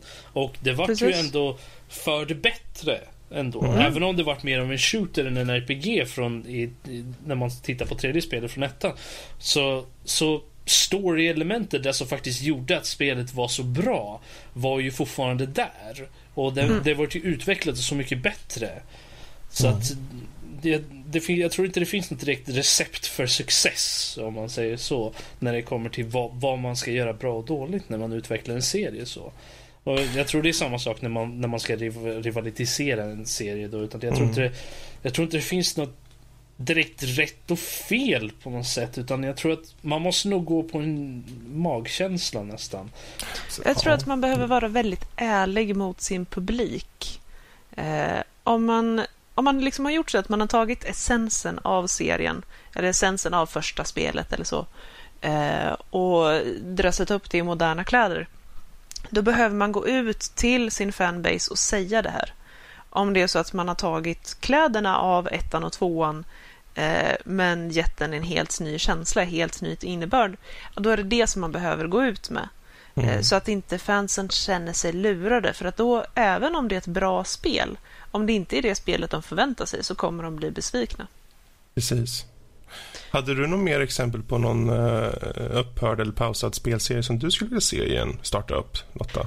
Ja, alltså det, det är snarast, det är egentligen inte en serie, men en, ett spel som jag väldigt gärna vill se som en serie. Mm. Och det här eh, är ett i det närmsta antikt spel som uppenbarligen fler har spelat än vad jag hade en aning om. Det är Pyramiden. Ja, det spelet, det satt jag tänkte på tidigare idag. Ah, där ser man. Ja. Jag kommer att tänka på, just du sa det här, jag vet inte vad du, du berättade om när det här ljud i ditt pusselspel som du hade spelat, eller mm. äventyrsspel. Då tänkte jag på, ja men jag kommer ihåg från den gamla Pyramiden, och man ska mm. leta efter någon kille som är biten av någon krokodil eller något sånt där. Han, mm. Man går runt i någon vass eller något sånt där och ska gå olika ställen, och desto mer man hör högre ljud, desto mer vet man att man kommer närmare. Och då kommer mm. jag bara ihåg att man går runt där och man hittar honom inte, och man hör den här krokodilen tuggar på honom hela tiden. Och så, fan, jag har gått runt här en kvart nu, han är inte död än. Nope. Men ja. Pyramiden, den, oh. där, den där spelen jag kommer ihåg som hette något sånt, var en jävla spel som vi hade i skolan som var en massa så här pusselspel typ, som man skulle matta och allting. Ja, som... typ, ja det fanns ett mattespel som hette precis. Ja, det är den där, ett av spelen var Keops och så var det de andra också. Ja, du tänker på ja, Keops, ja, ja, de gjorde ja. ju massor med sådana där. De, är ju, de finns ju fortfarande. Keops, ja, de, det, det är ju de inte... som... Precis, det är inte de mattespelen som jag tänkte på. Eller, men Keops, det, fanns det är de som gjorde, äh, var ju med och gjorde Myster- Return to Mysterious Island faktiskt, om vi tar en callback till det. Det, det är de. Är det. Okay, jag, det här, jag, vet, jag tror jag vet inte vart jag fick eh, Pyramiden. Jag tror man hade glassbilen eller något sånt där. Eller Kellogg's-paket eller något sånt där. Något sådär skumt. Men... Ja. På den tiden som man fick spel när det kom till sådana grejer. Ja, ja, ja, liksom, ja. När var, C D-ROM-skivor var nya grejer. Ja. Skitcoolt. Nej, men alltså, tänk... ja, förlåt. Eh, för de som inte känner igen Pyramiden eh, från sin barndomsdagar, eh, det är alltså ett spel där du eh, går igenom eh, ja, hur, hur dagliga livet var när, i Egypten eh, på eh, the good old days. Du får lära dig att brygga öl. Du får lära dig hur man bygger en pyramid framförallt. Du får lära dig att göra papyrus och så vidare. Um, och så får du leta efter folk som gömmer sig i vasser och, och blir uppätna av krokodiler och allt möjligt spännande. Jag får så mycket nostalgi-grejer nu. Jag bara hör ja. i mitt huvud. Ursäkta att jag avbryter. det, det, jag fick verkligen det här att man har en liten blå scarab mm-hmm. som är nere och som man ska mata med korn för att mm-hmm. få ledtrådar vad man ska göra härnäst. Så att, ja. Och det ljudet! Oh. Ja, jo, är det farligt? Det, det kittlas i kroppen på mig. Ja, lite så. Vi får ta och Fast... spela det här spelet någon gång sen. Ja, vad hette det där? Det var någon svensk spelserie. Man åkte runt hela världen och globetrotter, jag vill säga något. Ja, äh, ja Backpackers. Backpacker. Backpacker. Ja, Backpacker. Ja, ja det var där också tänkte jag, det vore kul. Den har jag inte sett något av på Nej. år och dagar. Det var väl um, Backpacker tre och sen var det mm, typ ja, slut. Det kom jag också ihåg. Ja. Ja. Ja, jag bara kom på den. Jag satt, vad fan hette det där? Satt här och tänkte som en gnu, tänkte jag. Men annars, för min del så skulle jag vilja se Burnout komma tillbaka. Eh, där har jag haft väldigt mycket roligt. Och den senaste Burnout, den stora Burnout var Burnout Paradise, kom ut runt noll åtta. Eh, mm. Där så i svängarna. Och, det var ju till, ja. det var ju ett av launch titles, var det inte för typ tre sextio? För, känns som det, för det var ett av de första spel jag spelade på tre sextio, okay. tror jag. Ja, det är möjligt. Det är möjligt. Jag kanske minns fel, men det, det tycks siktas någonstans där. Mm. Det var det jag körde med. Nej, jag, den, den, den är ju gratis på Origin, eller har varit. Och efter den, när jag har kört lite grann, tänkte jag, men ja, fan, det här vill jag se mer av. Varför kommer det inte mer? Eh, utvecklarna har ju gått vidare. De ligger under E A och är de som gör Need for Speed, om inte jag missminner mig idag. Så de kanske har följt upp. Men det vore kul att se den Uh, lilla spelserien kommer tillbaka. Kotor är ju ett självklart val, yes. uh, mm. även om det är väldigt svårt kanske nu med saker som ska vara kanon och allt och det, vad vet jag, men det vore jättekul.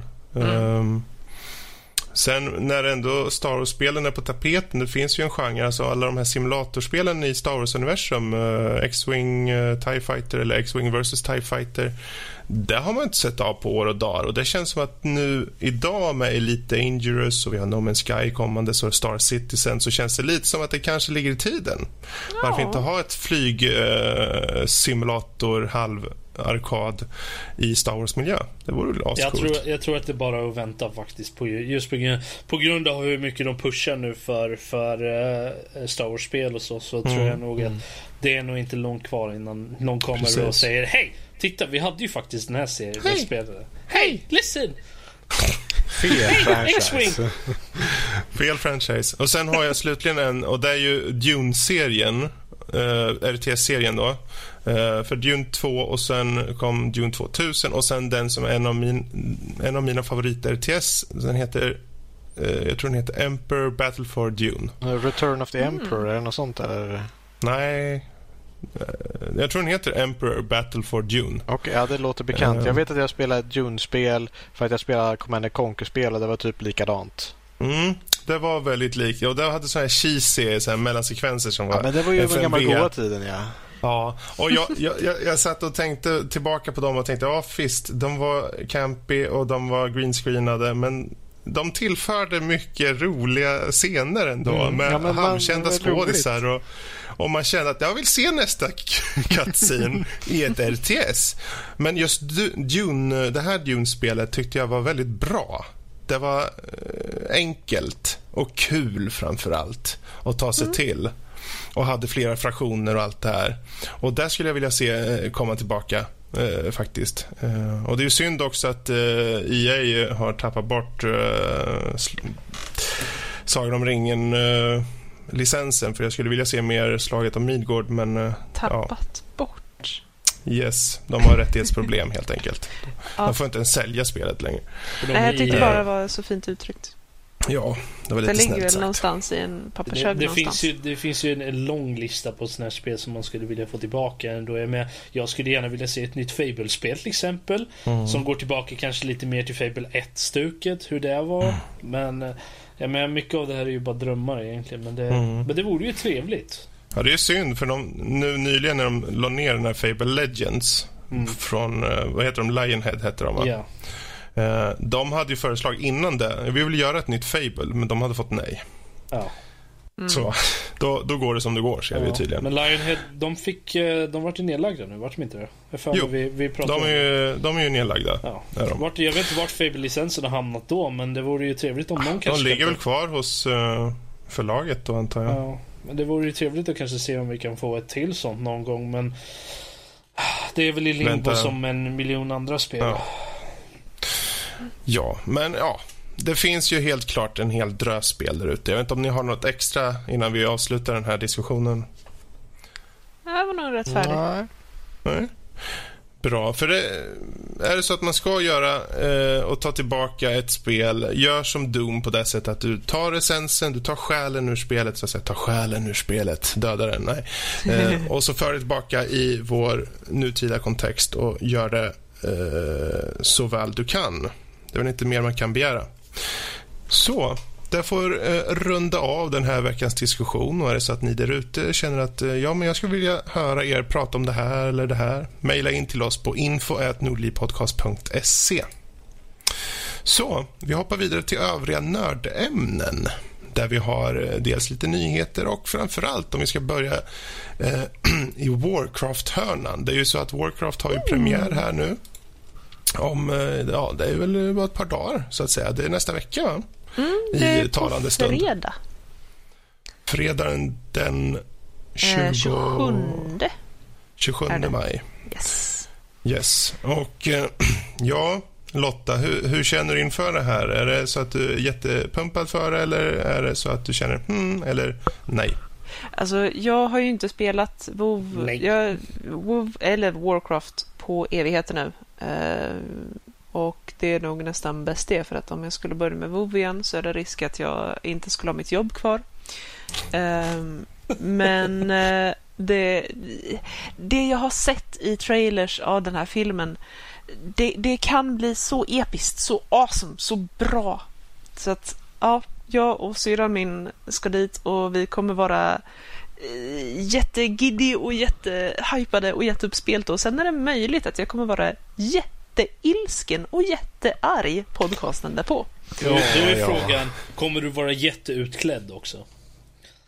Jag har funderat på det. Är det lite för kort tid att börja med en Warcraft-kostym typ på fredag? Men... Ja, well, då, jag trodde Warcraft på. bara bestod av typ halvnakna brudar, så jag vet inte riktigt om jag... Ja, och de ska ju bryta fysikens lagar också och hålla sig på plats. Ja, fast alltså, ja. det beror på, hörni. Jag skulle kunna gå som en human, och jag skulle faktiskt... Jag... Ja, det är knappt. Ja, jag tänkte det också. Jag tror inte det... Ja, men det är lugnt. Jag har en B H med redigt med push-up, så att det fixar sig. Jag tänkte det roligaste jag tänker på med World of Warcraft specifikt, det är ju shoulderpads som är enorma som hustak. Jupp. Men alltså, det är främst ett problem för male outfits. I female outfits så har de alltid varit... inte riktigt lika hustagsbrytande. Okay. Så att det, det finns eh, sätt att komma undan med det här. Mm. Eh, och I mean, jag skulle alltid kunna gå som en clothy. Eh, och jag har ju redan medeltidsoutfitten, så att... Alla vi ser ut som frågetecken nu, bara så att du vet. Ja, ja, precis. Alla bara... Va? Okay, okay. Är det en fart där nu igen, Lotta? Mm, hittar de på ord igen. Våra lyssnare som har spelat WoW vet vad jag pratar om. Alltså, någon klass som har cloth som armor type. Eh, alltså mage eller priest eller liknande. Alla våra lyssnare som har spelat också, vad kallar hon det för? Jag har aldrig hört någon använda det uttrycket. Jaha, hon använder cloth armor, okej. Nej! Ja, säger människan som aldrig hade hört belf. Vet ni vad belf är för något? Har ni spelat WoW? Varför det, måste det man förkorta? Som, kan låter... man inte kalla det för en blood elf istället för en belf? Det låter mer som en rap, så att någon skulle göra. Belf? Ja, men, Jaha, så det, alltså... jag, trodde, jag trodde det var inne på så här milf och liknande. Ja, det var precis det jag tänkte också. Sånt där, något åt det hållet. Jag bara, vänta lite. Vad, vad är det för jag satt här och... Okej, okay, kan det vara boyfriend... Ej, ja, alltså jag satt, jag stod liksom slint i huvudet. Jag får inte Betyd... ihop det här till något snuskigt. Betyder det att Nelf är nanny? No. Om Belf är boyfriend, så Nelf nanny. Eller så är Nelf night elf. Men, you know, alla Nelfs är alltså, lite... Lotta. Jag tror, jag tror, om vi går tillbaka till filmen. Snälla, ta ett poststeg tillbaka. Mitt huvud. Så, okej, okay, vi leker med kan... tanken om att den är jättebra. Då. Ja. Vill du se fyrtioelva uppföljare eller känner du, ja men tänk om de bara gör den här och det räcker, eller vad tror du? Ja, jag är lite rädd för fler uppföljare om jag ska vara ärlig. Eh, om den här nu är fantastisk och awesome. Eh, visst, den inbjuder till fler för att jag mean, det har blivit så mycket mera lore efter det att den här ska sluta. Eh, men å andra sidan mm, ja, alltså man har ju länge sett på WoW att de här grabbarna vill göra film. I mean, det, det blev väldigt tydligt, särskilt i Burning Crusade och i uh, Wrath of the Lich King. Du säger um, att, som att det började bli uppenbart. Det här var väldigt uppenbart när de släppte Warcraft tre. Det vill säga, det jag, jag spelade uh, Warcraft två och tre och expansionen till trean och uh, hängde inte med på World of Warcraft. Så att jag, jag sitter med mitt perspektiv före och redan då så var filmerna för Warcraft tre och storytellingen var ju verkligen, när man såg mm. när man såg den tre D-animeringen då var det, det var liksom ett helt steg över allt annat, liksom på intro cinematics mm. och när du var klara med grejer att, och nu kan det inte bli bättre, trodde man. Mm. Och sen gjorde de det igen. I mean, de, de, här, de här grabbarna brinner verkligen för det, eller det, det är så det verkligen ser ut. Eh, och det är ju också en anledning till varför jag är så joggans hypad över det här. Och de har ju ingenting med den här filmen att göra, så att jag förstår inte riktigt vart hypen kommer ifrån där.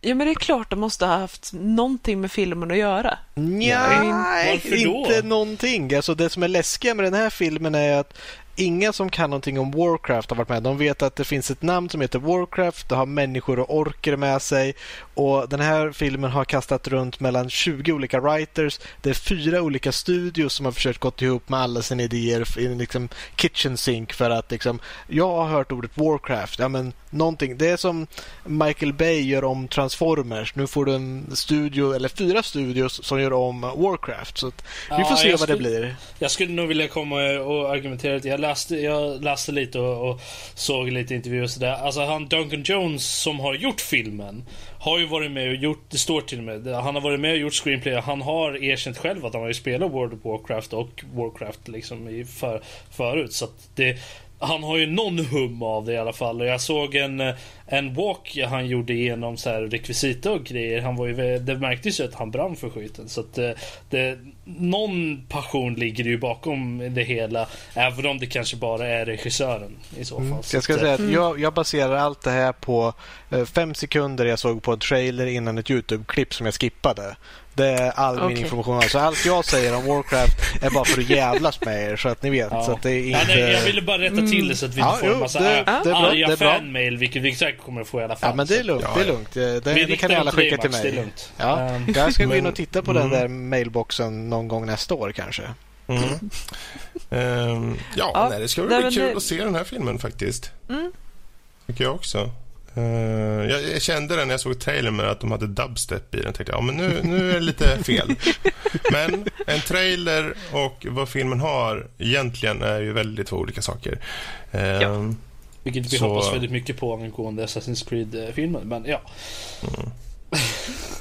Precis, ja, den nej, hade ju om... Kanye West istället, ja, den trailern. Ja. No, God's. Lotta? Uh, ja, nej, men alltså om den här entusiasmen för film och att faktiskt att göra en Warcraft-film har smittat av sig någonting på de som faktiskt har gjort den, eller vilket jag tror att de som faktiskt har varit inblandade i Warcraft och WoW eh, har trasslat sig in eh, här var. Honestly, I would. Um, då finns det möjlighet att den är helt fantastisk. Så håller tummarna.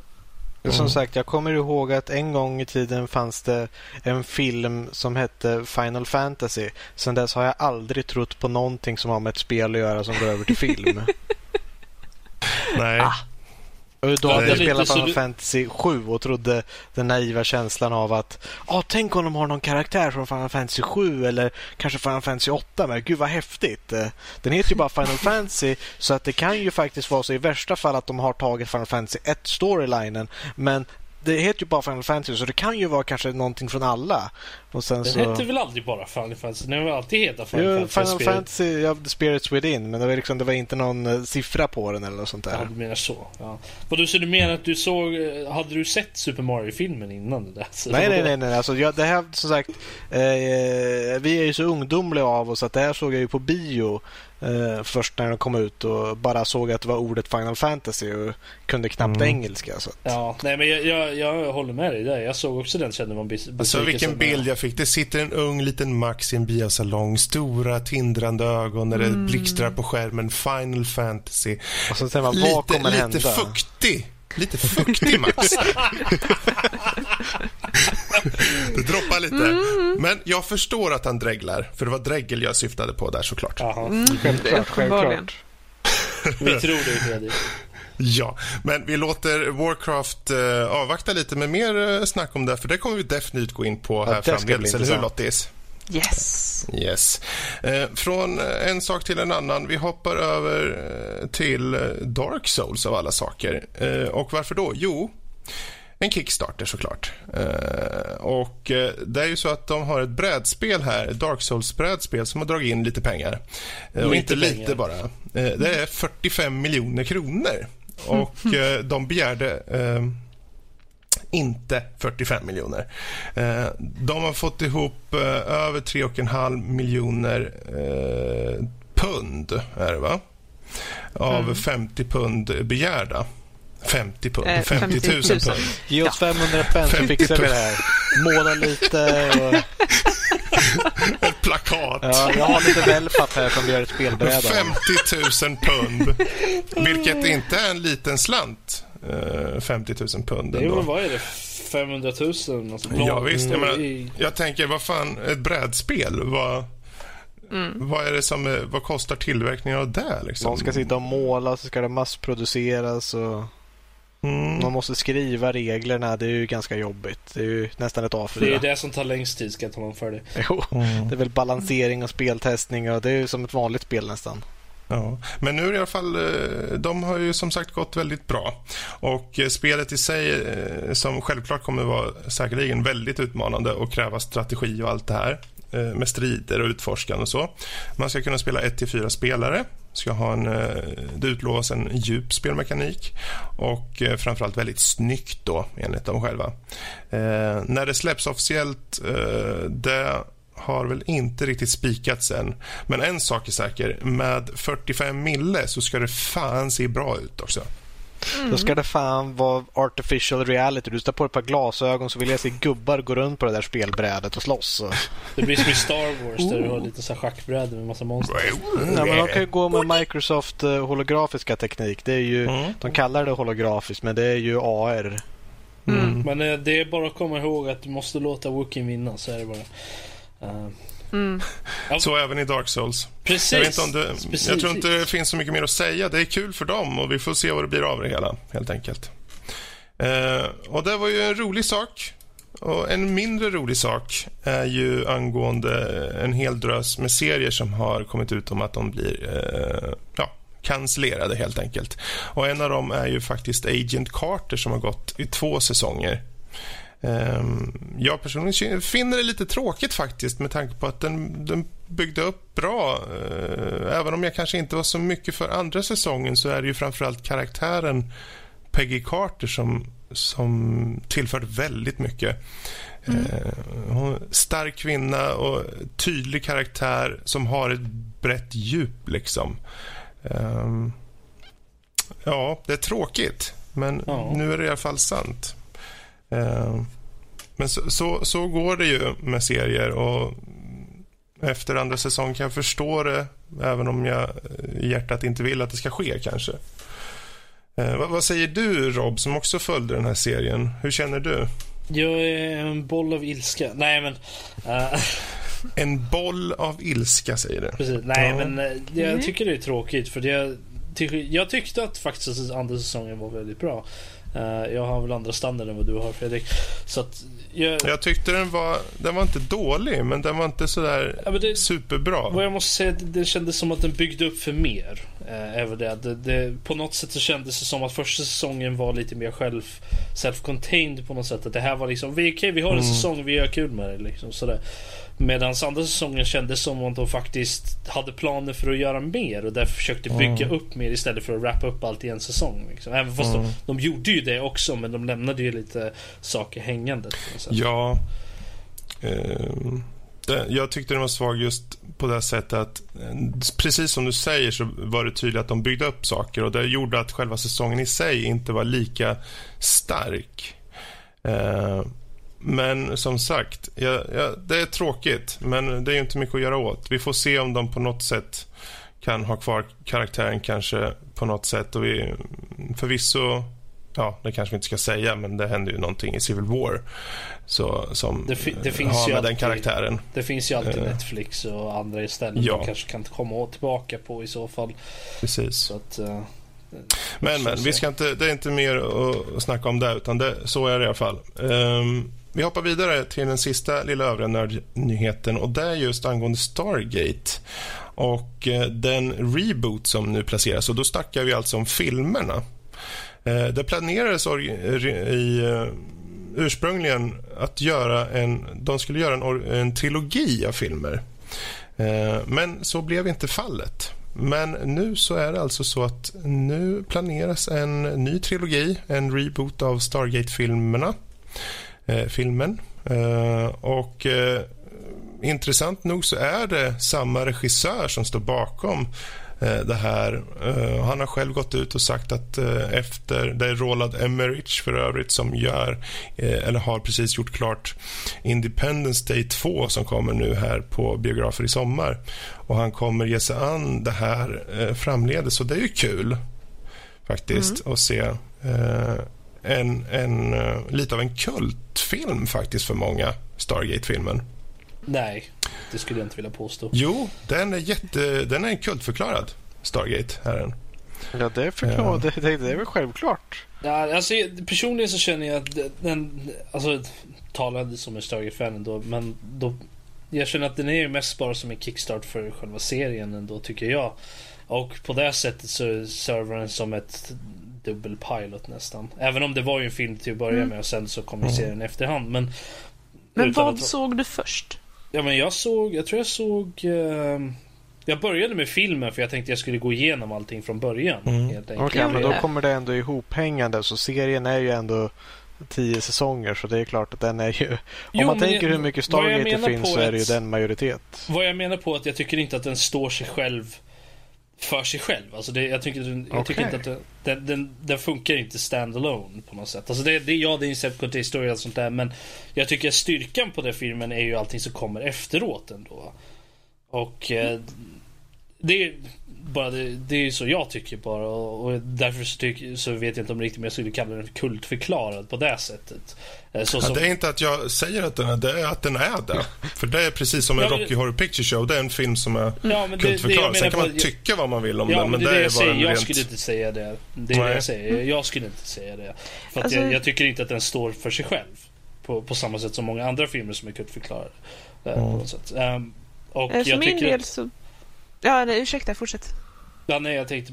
Jag, jag tänkte bara säga det. Jag, jag tycker inte att... Uh, Jag tycker inte det här är en så här jätteintressant eh, sak direkt, för jag, jag känner heller att jag vill ha en fortsättning på serien, för att jag tycker att det, det ligger så mycket bakom det snarare än att komma med en reboot, även om det är säsong av reboots som är nu, men ja. Vad alltså, tänker du på, Lotta? Alltså för min del, jag såg ganska mycket av serien innan jag såg filmen. Mm. Eh, Och det som jag fick ut av filmen, det, det var ju verkligen alltså hela varifrån kommer allt det här. Eh, mm. För det är ju ändå väldigt mycket som... Alltså serien bygger vidare på filmen. Du, du kommer lite in med medias res. Och även om du börjar med första avsnittet på serien. Eh, jag blev ju lite upprörd över somliga skådespelare som var fel då. Mm. Eh, men... Eh, Precis. Så kände jag också när jag först såg serien efter, och det var efter ett antal år. Jag tänkte, varför mm. har de de här? Varför har de MacGyver i Kurt Russells roll? Jag och sen att det blev så bra ändå, men ja. Uh, alltså jag tycker han fungerar okay. väldigt bra. Den där. är, är bra i de senare säsongerna. Ja. De första är pajiga, men uh, uh, det står sig bra senare. Mm. Uh, Alltså jag personligen, det, det här är ju, jag tycker det är bara bra. De behöver få lite liv i Stargate. Och får de liv i Stargate Definitivt. igen, så kanske vi får se helt enkelt fler serier, eh, vad det lider. Och sen just framförallt att eh, huvud, alltså första regissören är tillbaka och gör eh, igen Stargate mm. är kul. För att det visar ändå på att någon, det här är någonting som han har tagit fram och han verkligen vill göra om och, och ge en ny take på. Uh, det, det, det ger lite mer hopp. Sen är inte mm. han kanske världskänd för de bästa storiesarna. uh, Jag menar, vad är det? Är det inte han som har gjort typ uh, tjugohundratolv de här, eller? Inte, men det, det är ju han, det, det, han partnerar ju upp med, vad heter han? Dean Devlin eller någonting. Han, mm. har, ju gjort, han har ju varit med och gjort uh, The Librarian-filmerna som jag tycker är väldigt bra mm. däremot. Så att, mm. det, det finns ju säkert någon form av, det är väl kanske han som kommer att ta de bra bitarna till hela i så fall. uh, och uh, Emery kan f- fokusera på de stora explosionerna. Um, Och eh, han är väl snäppet bättre än, än Michael Bay om man, om man tittar mm. på det på det sättet. Men, så att, alltså, om man tittar på det som en egen standalone så kan det väl kanske vara intressant. Men jag, jag känner bara att det kanske är ett detriment till, till, eh, vad så, till Stargate-serierna i alla fall. På det sättet att även om, även om vi får serier i efterhand så kommer de ju troligtvis vara satta i samma universum som de nya filmerna. Så mm. det blir ju inte mm. return till de, de gamla goa karaktärerna som man själv kommer Nej, och det, det är nog bra för mm. det är ingen idé att gå tillbaka till dem, uh, mm. tycker jag. Uh, utan det, det, det är nog bra att de får ge en ny take och har vi turen så får vi serier. Om inte annat får vi ju tre filmer så det här ur, ursprungliga idéerna om, om uh, trilogin var ju uttänkt från början men blev aldrig av och då får vi faktiskt se vad som blir mm. därav. För jag menar Stargate, Precis. det var ju mycket som lämnades osagt i filmen när den kom och man tänkte, när jag kommer ihåg när jag såg den på bio och tänkte, åh oh, men vad, det här, den här världen som de kom till, det är ju den, bara en av alla världar. Hur ser det ut på de här andra? Och det väckte mm. jättemycket när man såg den första gången och tyckte det var så coolt och så. Um, Och att se att de faktiskt tar sig an den biten på riktigt i filmformat, det gör mig nyfiken i alla fall. Mm. Mm. Ja, det ska bli intressant att se vad det blir av det. Jag var bara här om mm. dagarna och letade efter, ah, jag vill se på Stargate men jag vill inte se Stargate för det finns redan, jag vill se något nytt. Mm. Titta på Star Trek Next Generation, nej det har jag också redan sett allihopa av alla Stargate men, och Star Trek och ja, det behövs lite nytt där. Både kommer nu Star Trek och Stargate så att det blir jätteintressant att se vad det blir precis. av det. Det är på tiden. Vad bra. Men där gör vi helt enkelt som så att vi gör en glory kill på övriga nördämnen och hoppar vidare. Helt enkelt. Vi hoppar på bakifrån och vrider nacken av mm. övriga nördämnen. Och så hoppar vi in på ja, lyssnarmail um, där vår eminente lille, vad ska man säga? Vi kan skippa säga uppläsare Rob. Vad har vi fått in för någonting skoj? Vi har några mejl idag som oftast är fallet. Vi har fått ett från Joakim. Han säger så här, hej nördlivsfolket. Det är vi det.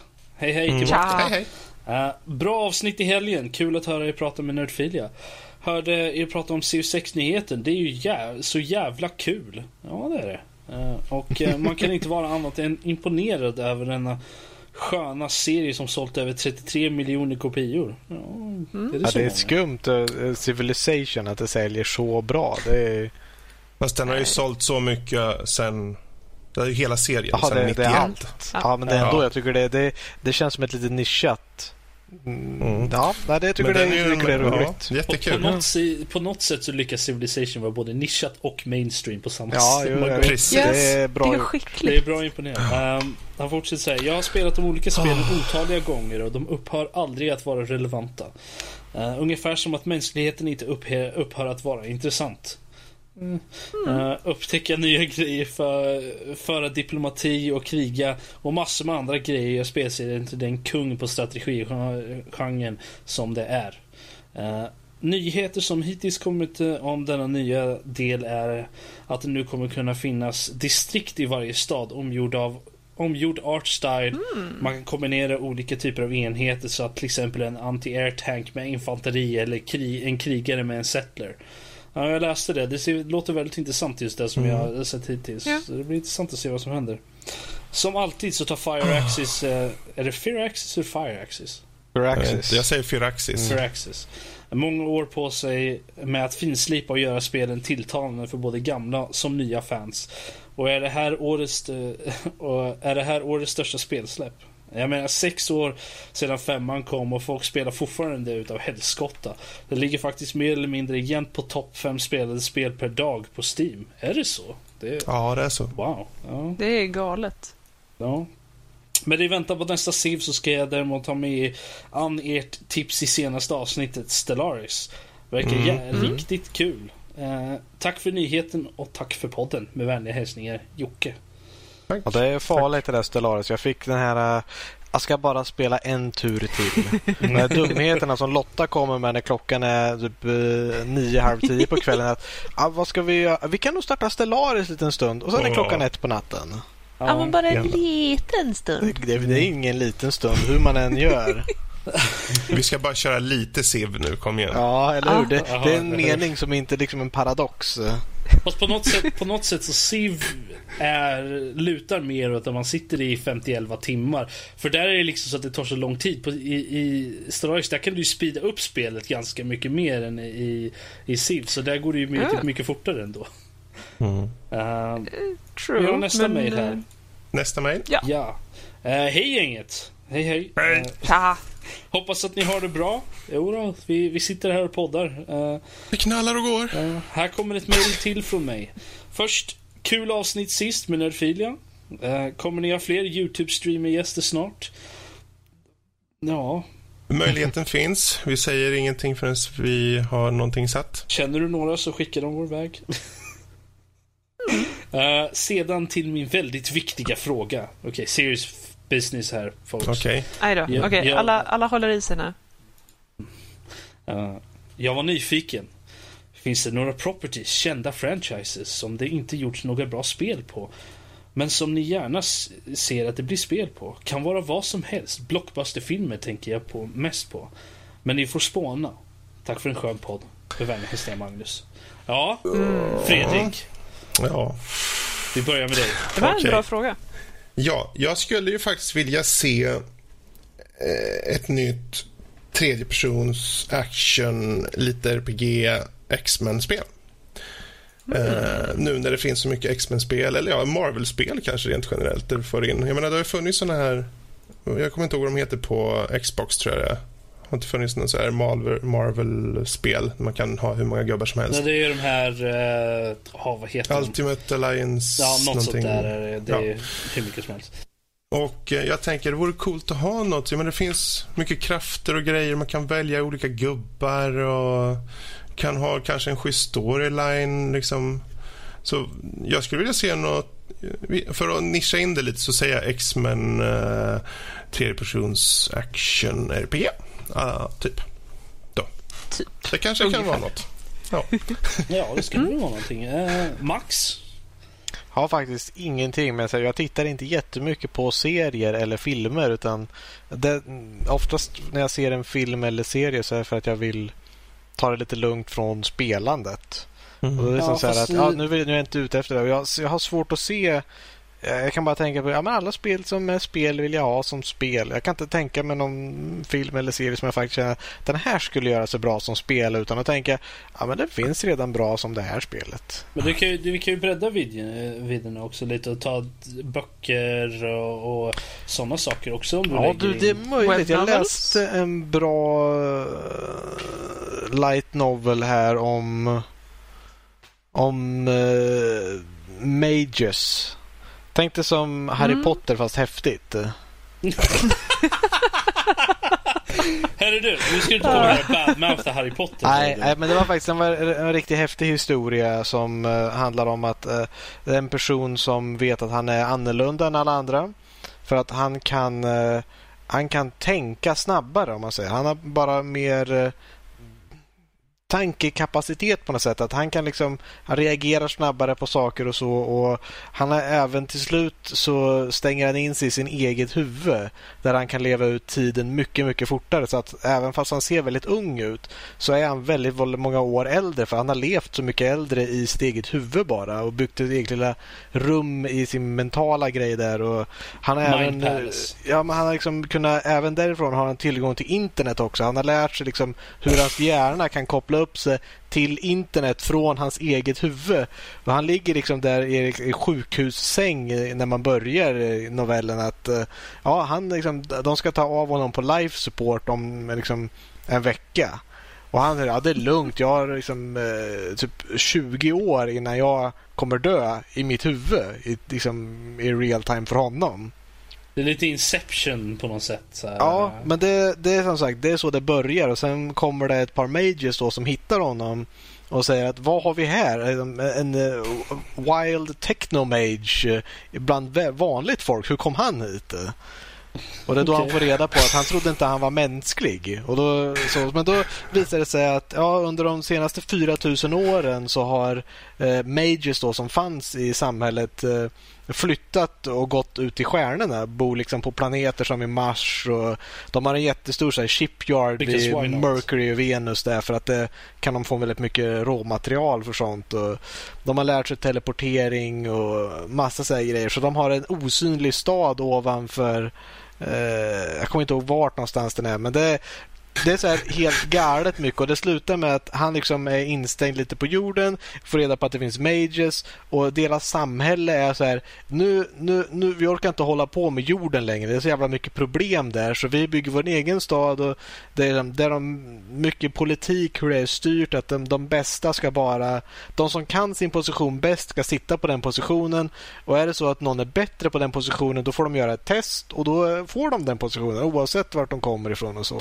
Så det här är alltså spelet vill se en två D-plattform. Och det som det spelet strider ut sig till sen, det är när de verkligen lämnar solsystemet som de bor i och träffar aliens och alltihopa, och det, det blir lite så här Stellaris okay, alltså, över det hela. Alltså, och det roliga är att jag gjorde den novellen, den mänskliga rasen i Stellaris, som jag döpte till The Mages, som de blir kallade i den, så att jag har egentligen redan gjort det spelet, så att det, ja. det var inget. Alltså det låter ju onekligen som det skulle kunna var intressant om man gjorde det kanske som ett R P G eller någonting i så fall. Ja, alltså det var det, det men, var bara en jättebra novell som jag läste, ja, som sagt, så den, ja, yes. Men det, det vore inte en podd med Max utan en, en, en rant om någonting sånt. Så, uh, Lotta, ja. moving on. Lotta, har du något uh, spel som du tyckte att skulle vara intressant att se i, i den här? Oh, alltså det här det här skulle bli ett så fantastiskt spel.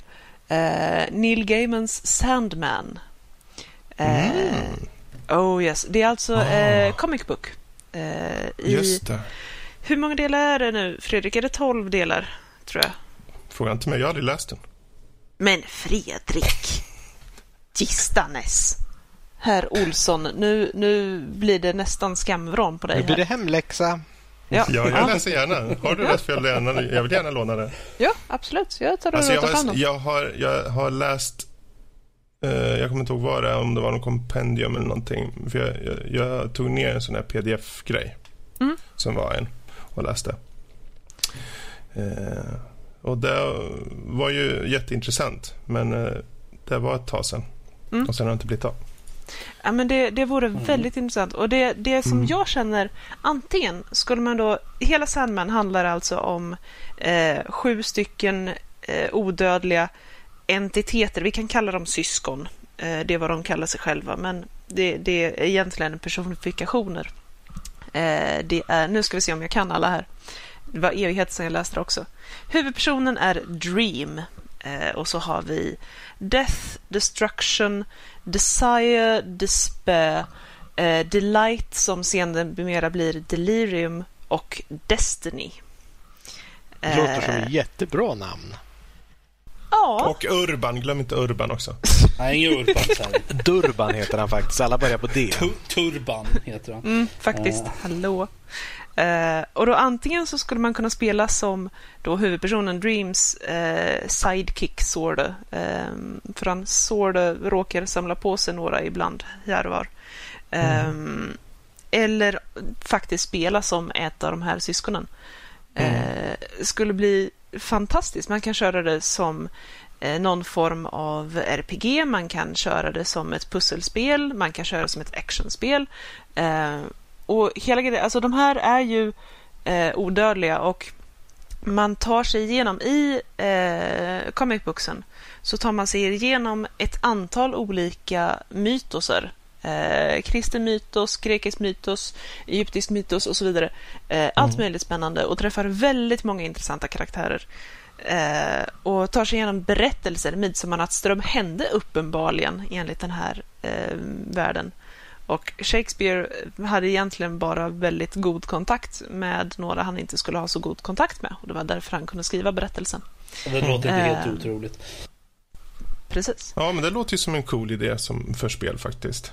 Mm. Ja, och jag menar, det skulle inte vara första gången någon av Gaimans verk eh, förs över till ett annat medium. Jag menar, ta Coraline som blev filmatiserat, mm. eh, ta Neverwhere eh, som blev gjort till både eh, film och bok och mm. seriealbum, tror jag. Det börjar som och tv-serie. Och indirekt, vi har ju den nya tv-serien Lucifer också. Ja, precis. Eh, också en väldigt så. bra serie, så att inte att förglömma. Mm. Men det skulle jag tycka var väldigt intressant. Och I mean, honestly, it's gamen. Det får inte bli dåligt. Jag går inte med på det. Hade du något förslag också, Rob, eller? Alltså, jag hade tänkt se Mistborn, vilket är ju en bokserie av Brandon Sanderson, där man typ, magisystemet är typ att du, du sväljer metaller och så får du olika krafter i stort sett. Du kan flyga omkring mm. genom att pusha på mm. metaller och sådär. Men det kommer faktiskt tv-spel på det. Det kommer. Oh, så att det, det är okay. intressant. Nice. Men, men jag tänkte, det finns, det, jag läste en short story som han skrev också. För jag, jag kan inte komma på något med filmer faktiskt, för att det är så många. Uh, men han skrev en short story som heter Perfect State, där det är typ i framtiden någon gång. Och uh, alla, det, massor med människor lever typ, de är bara en brain in a jar i stort sett. Och mm. eh, de har då en egen typ virtual reality-grej, typ The Matrix nästan, där varje hjärna har sin eget universum, sin egen värld typ.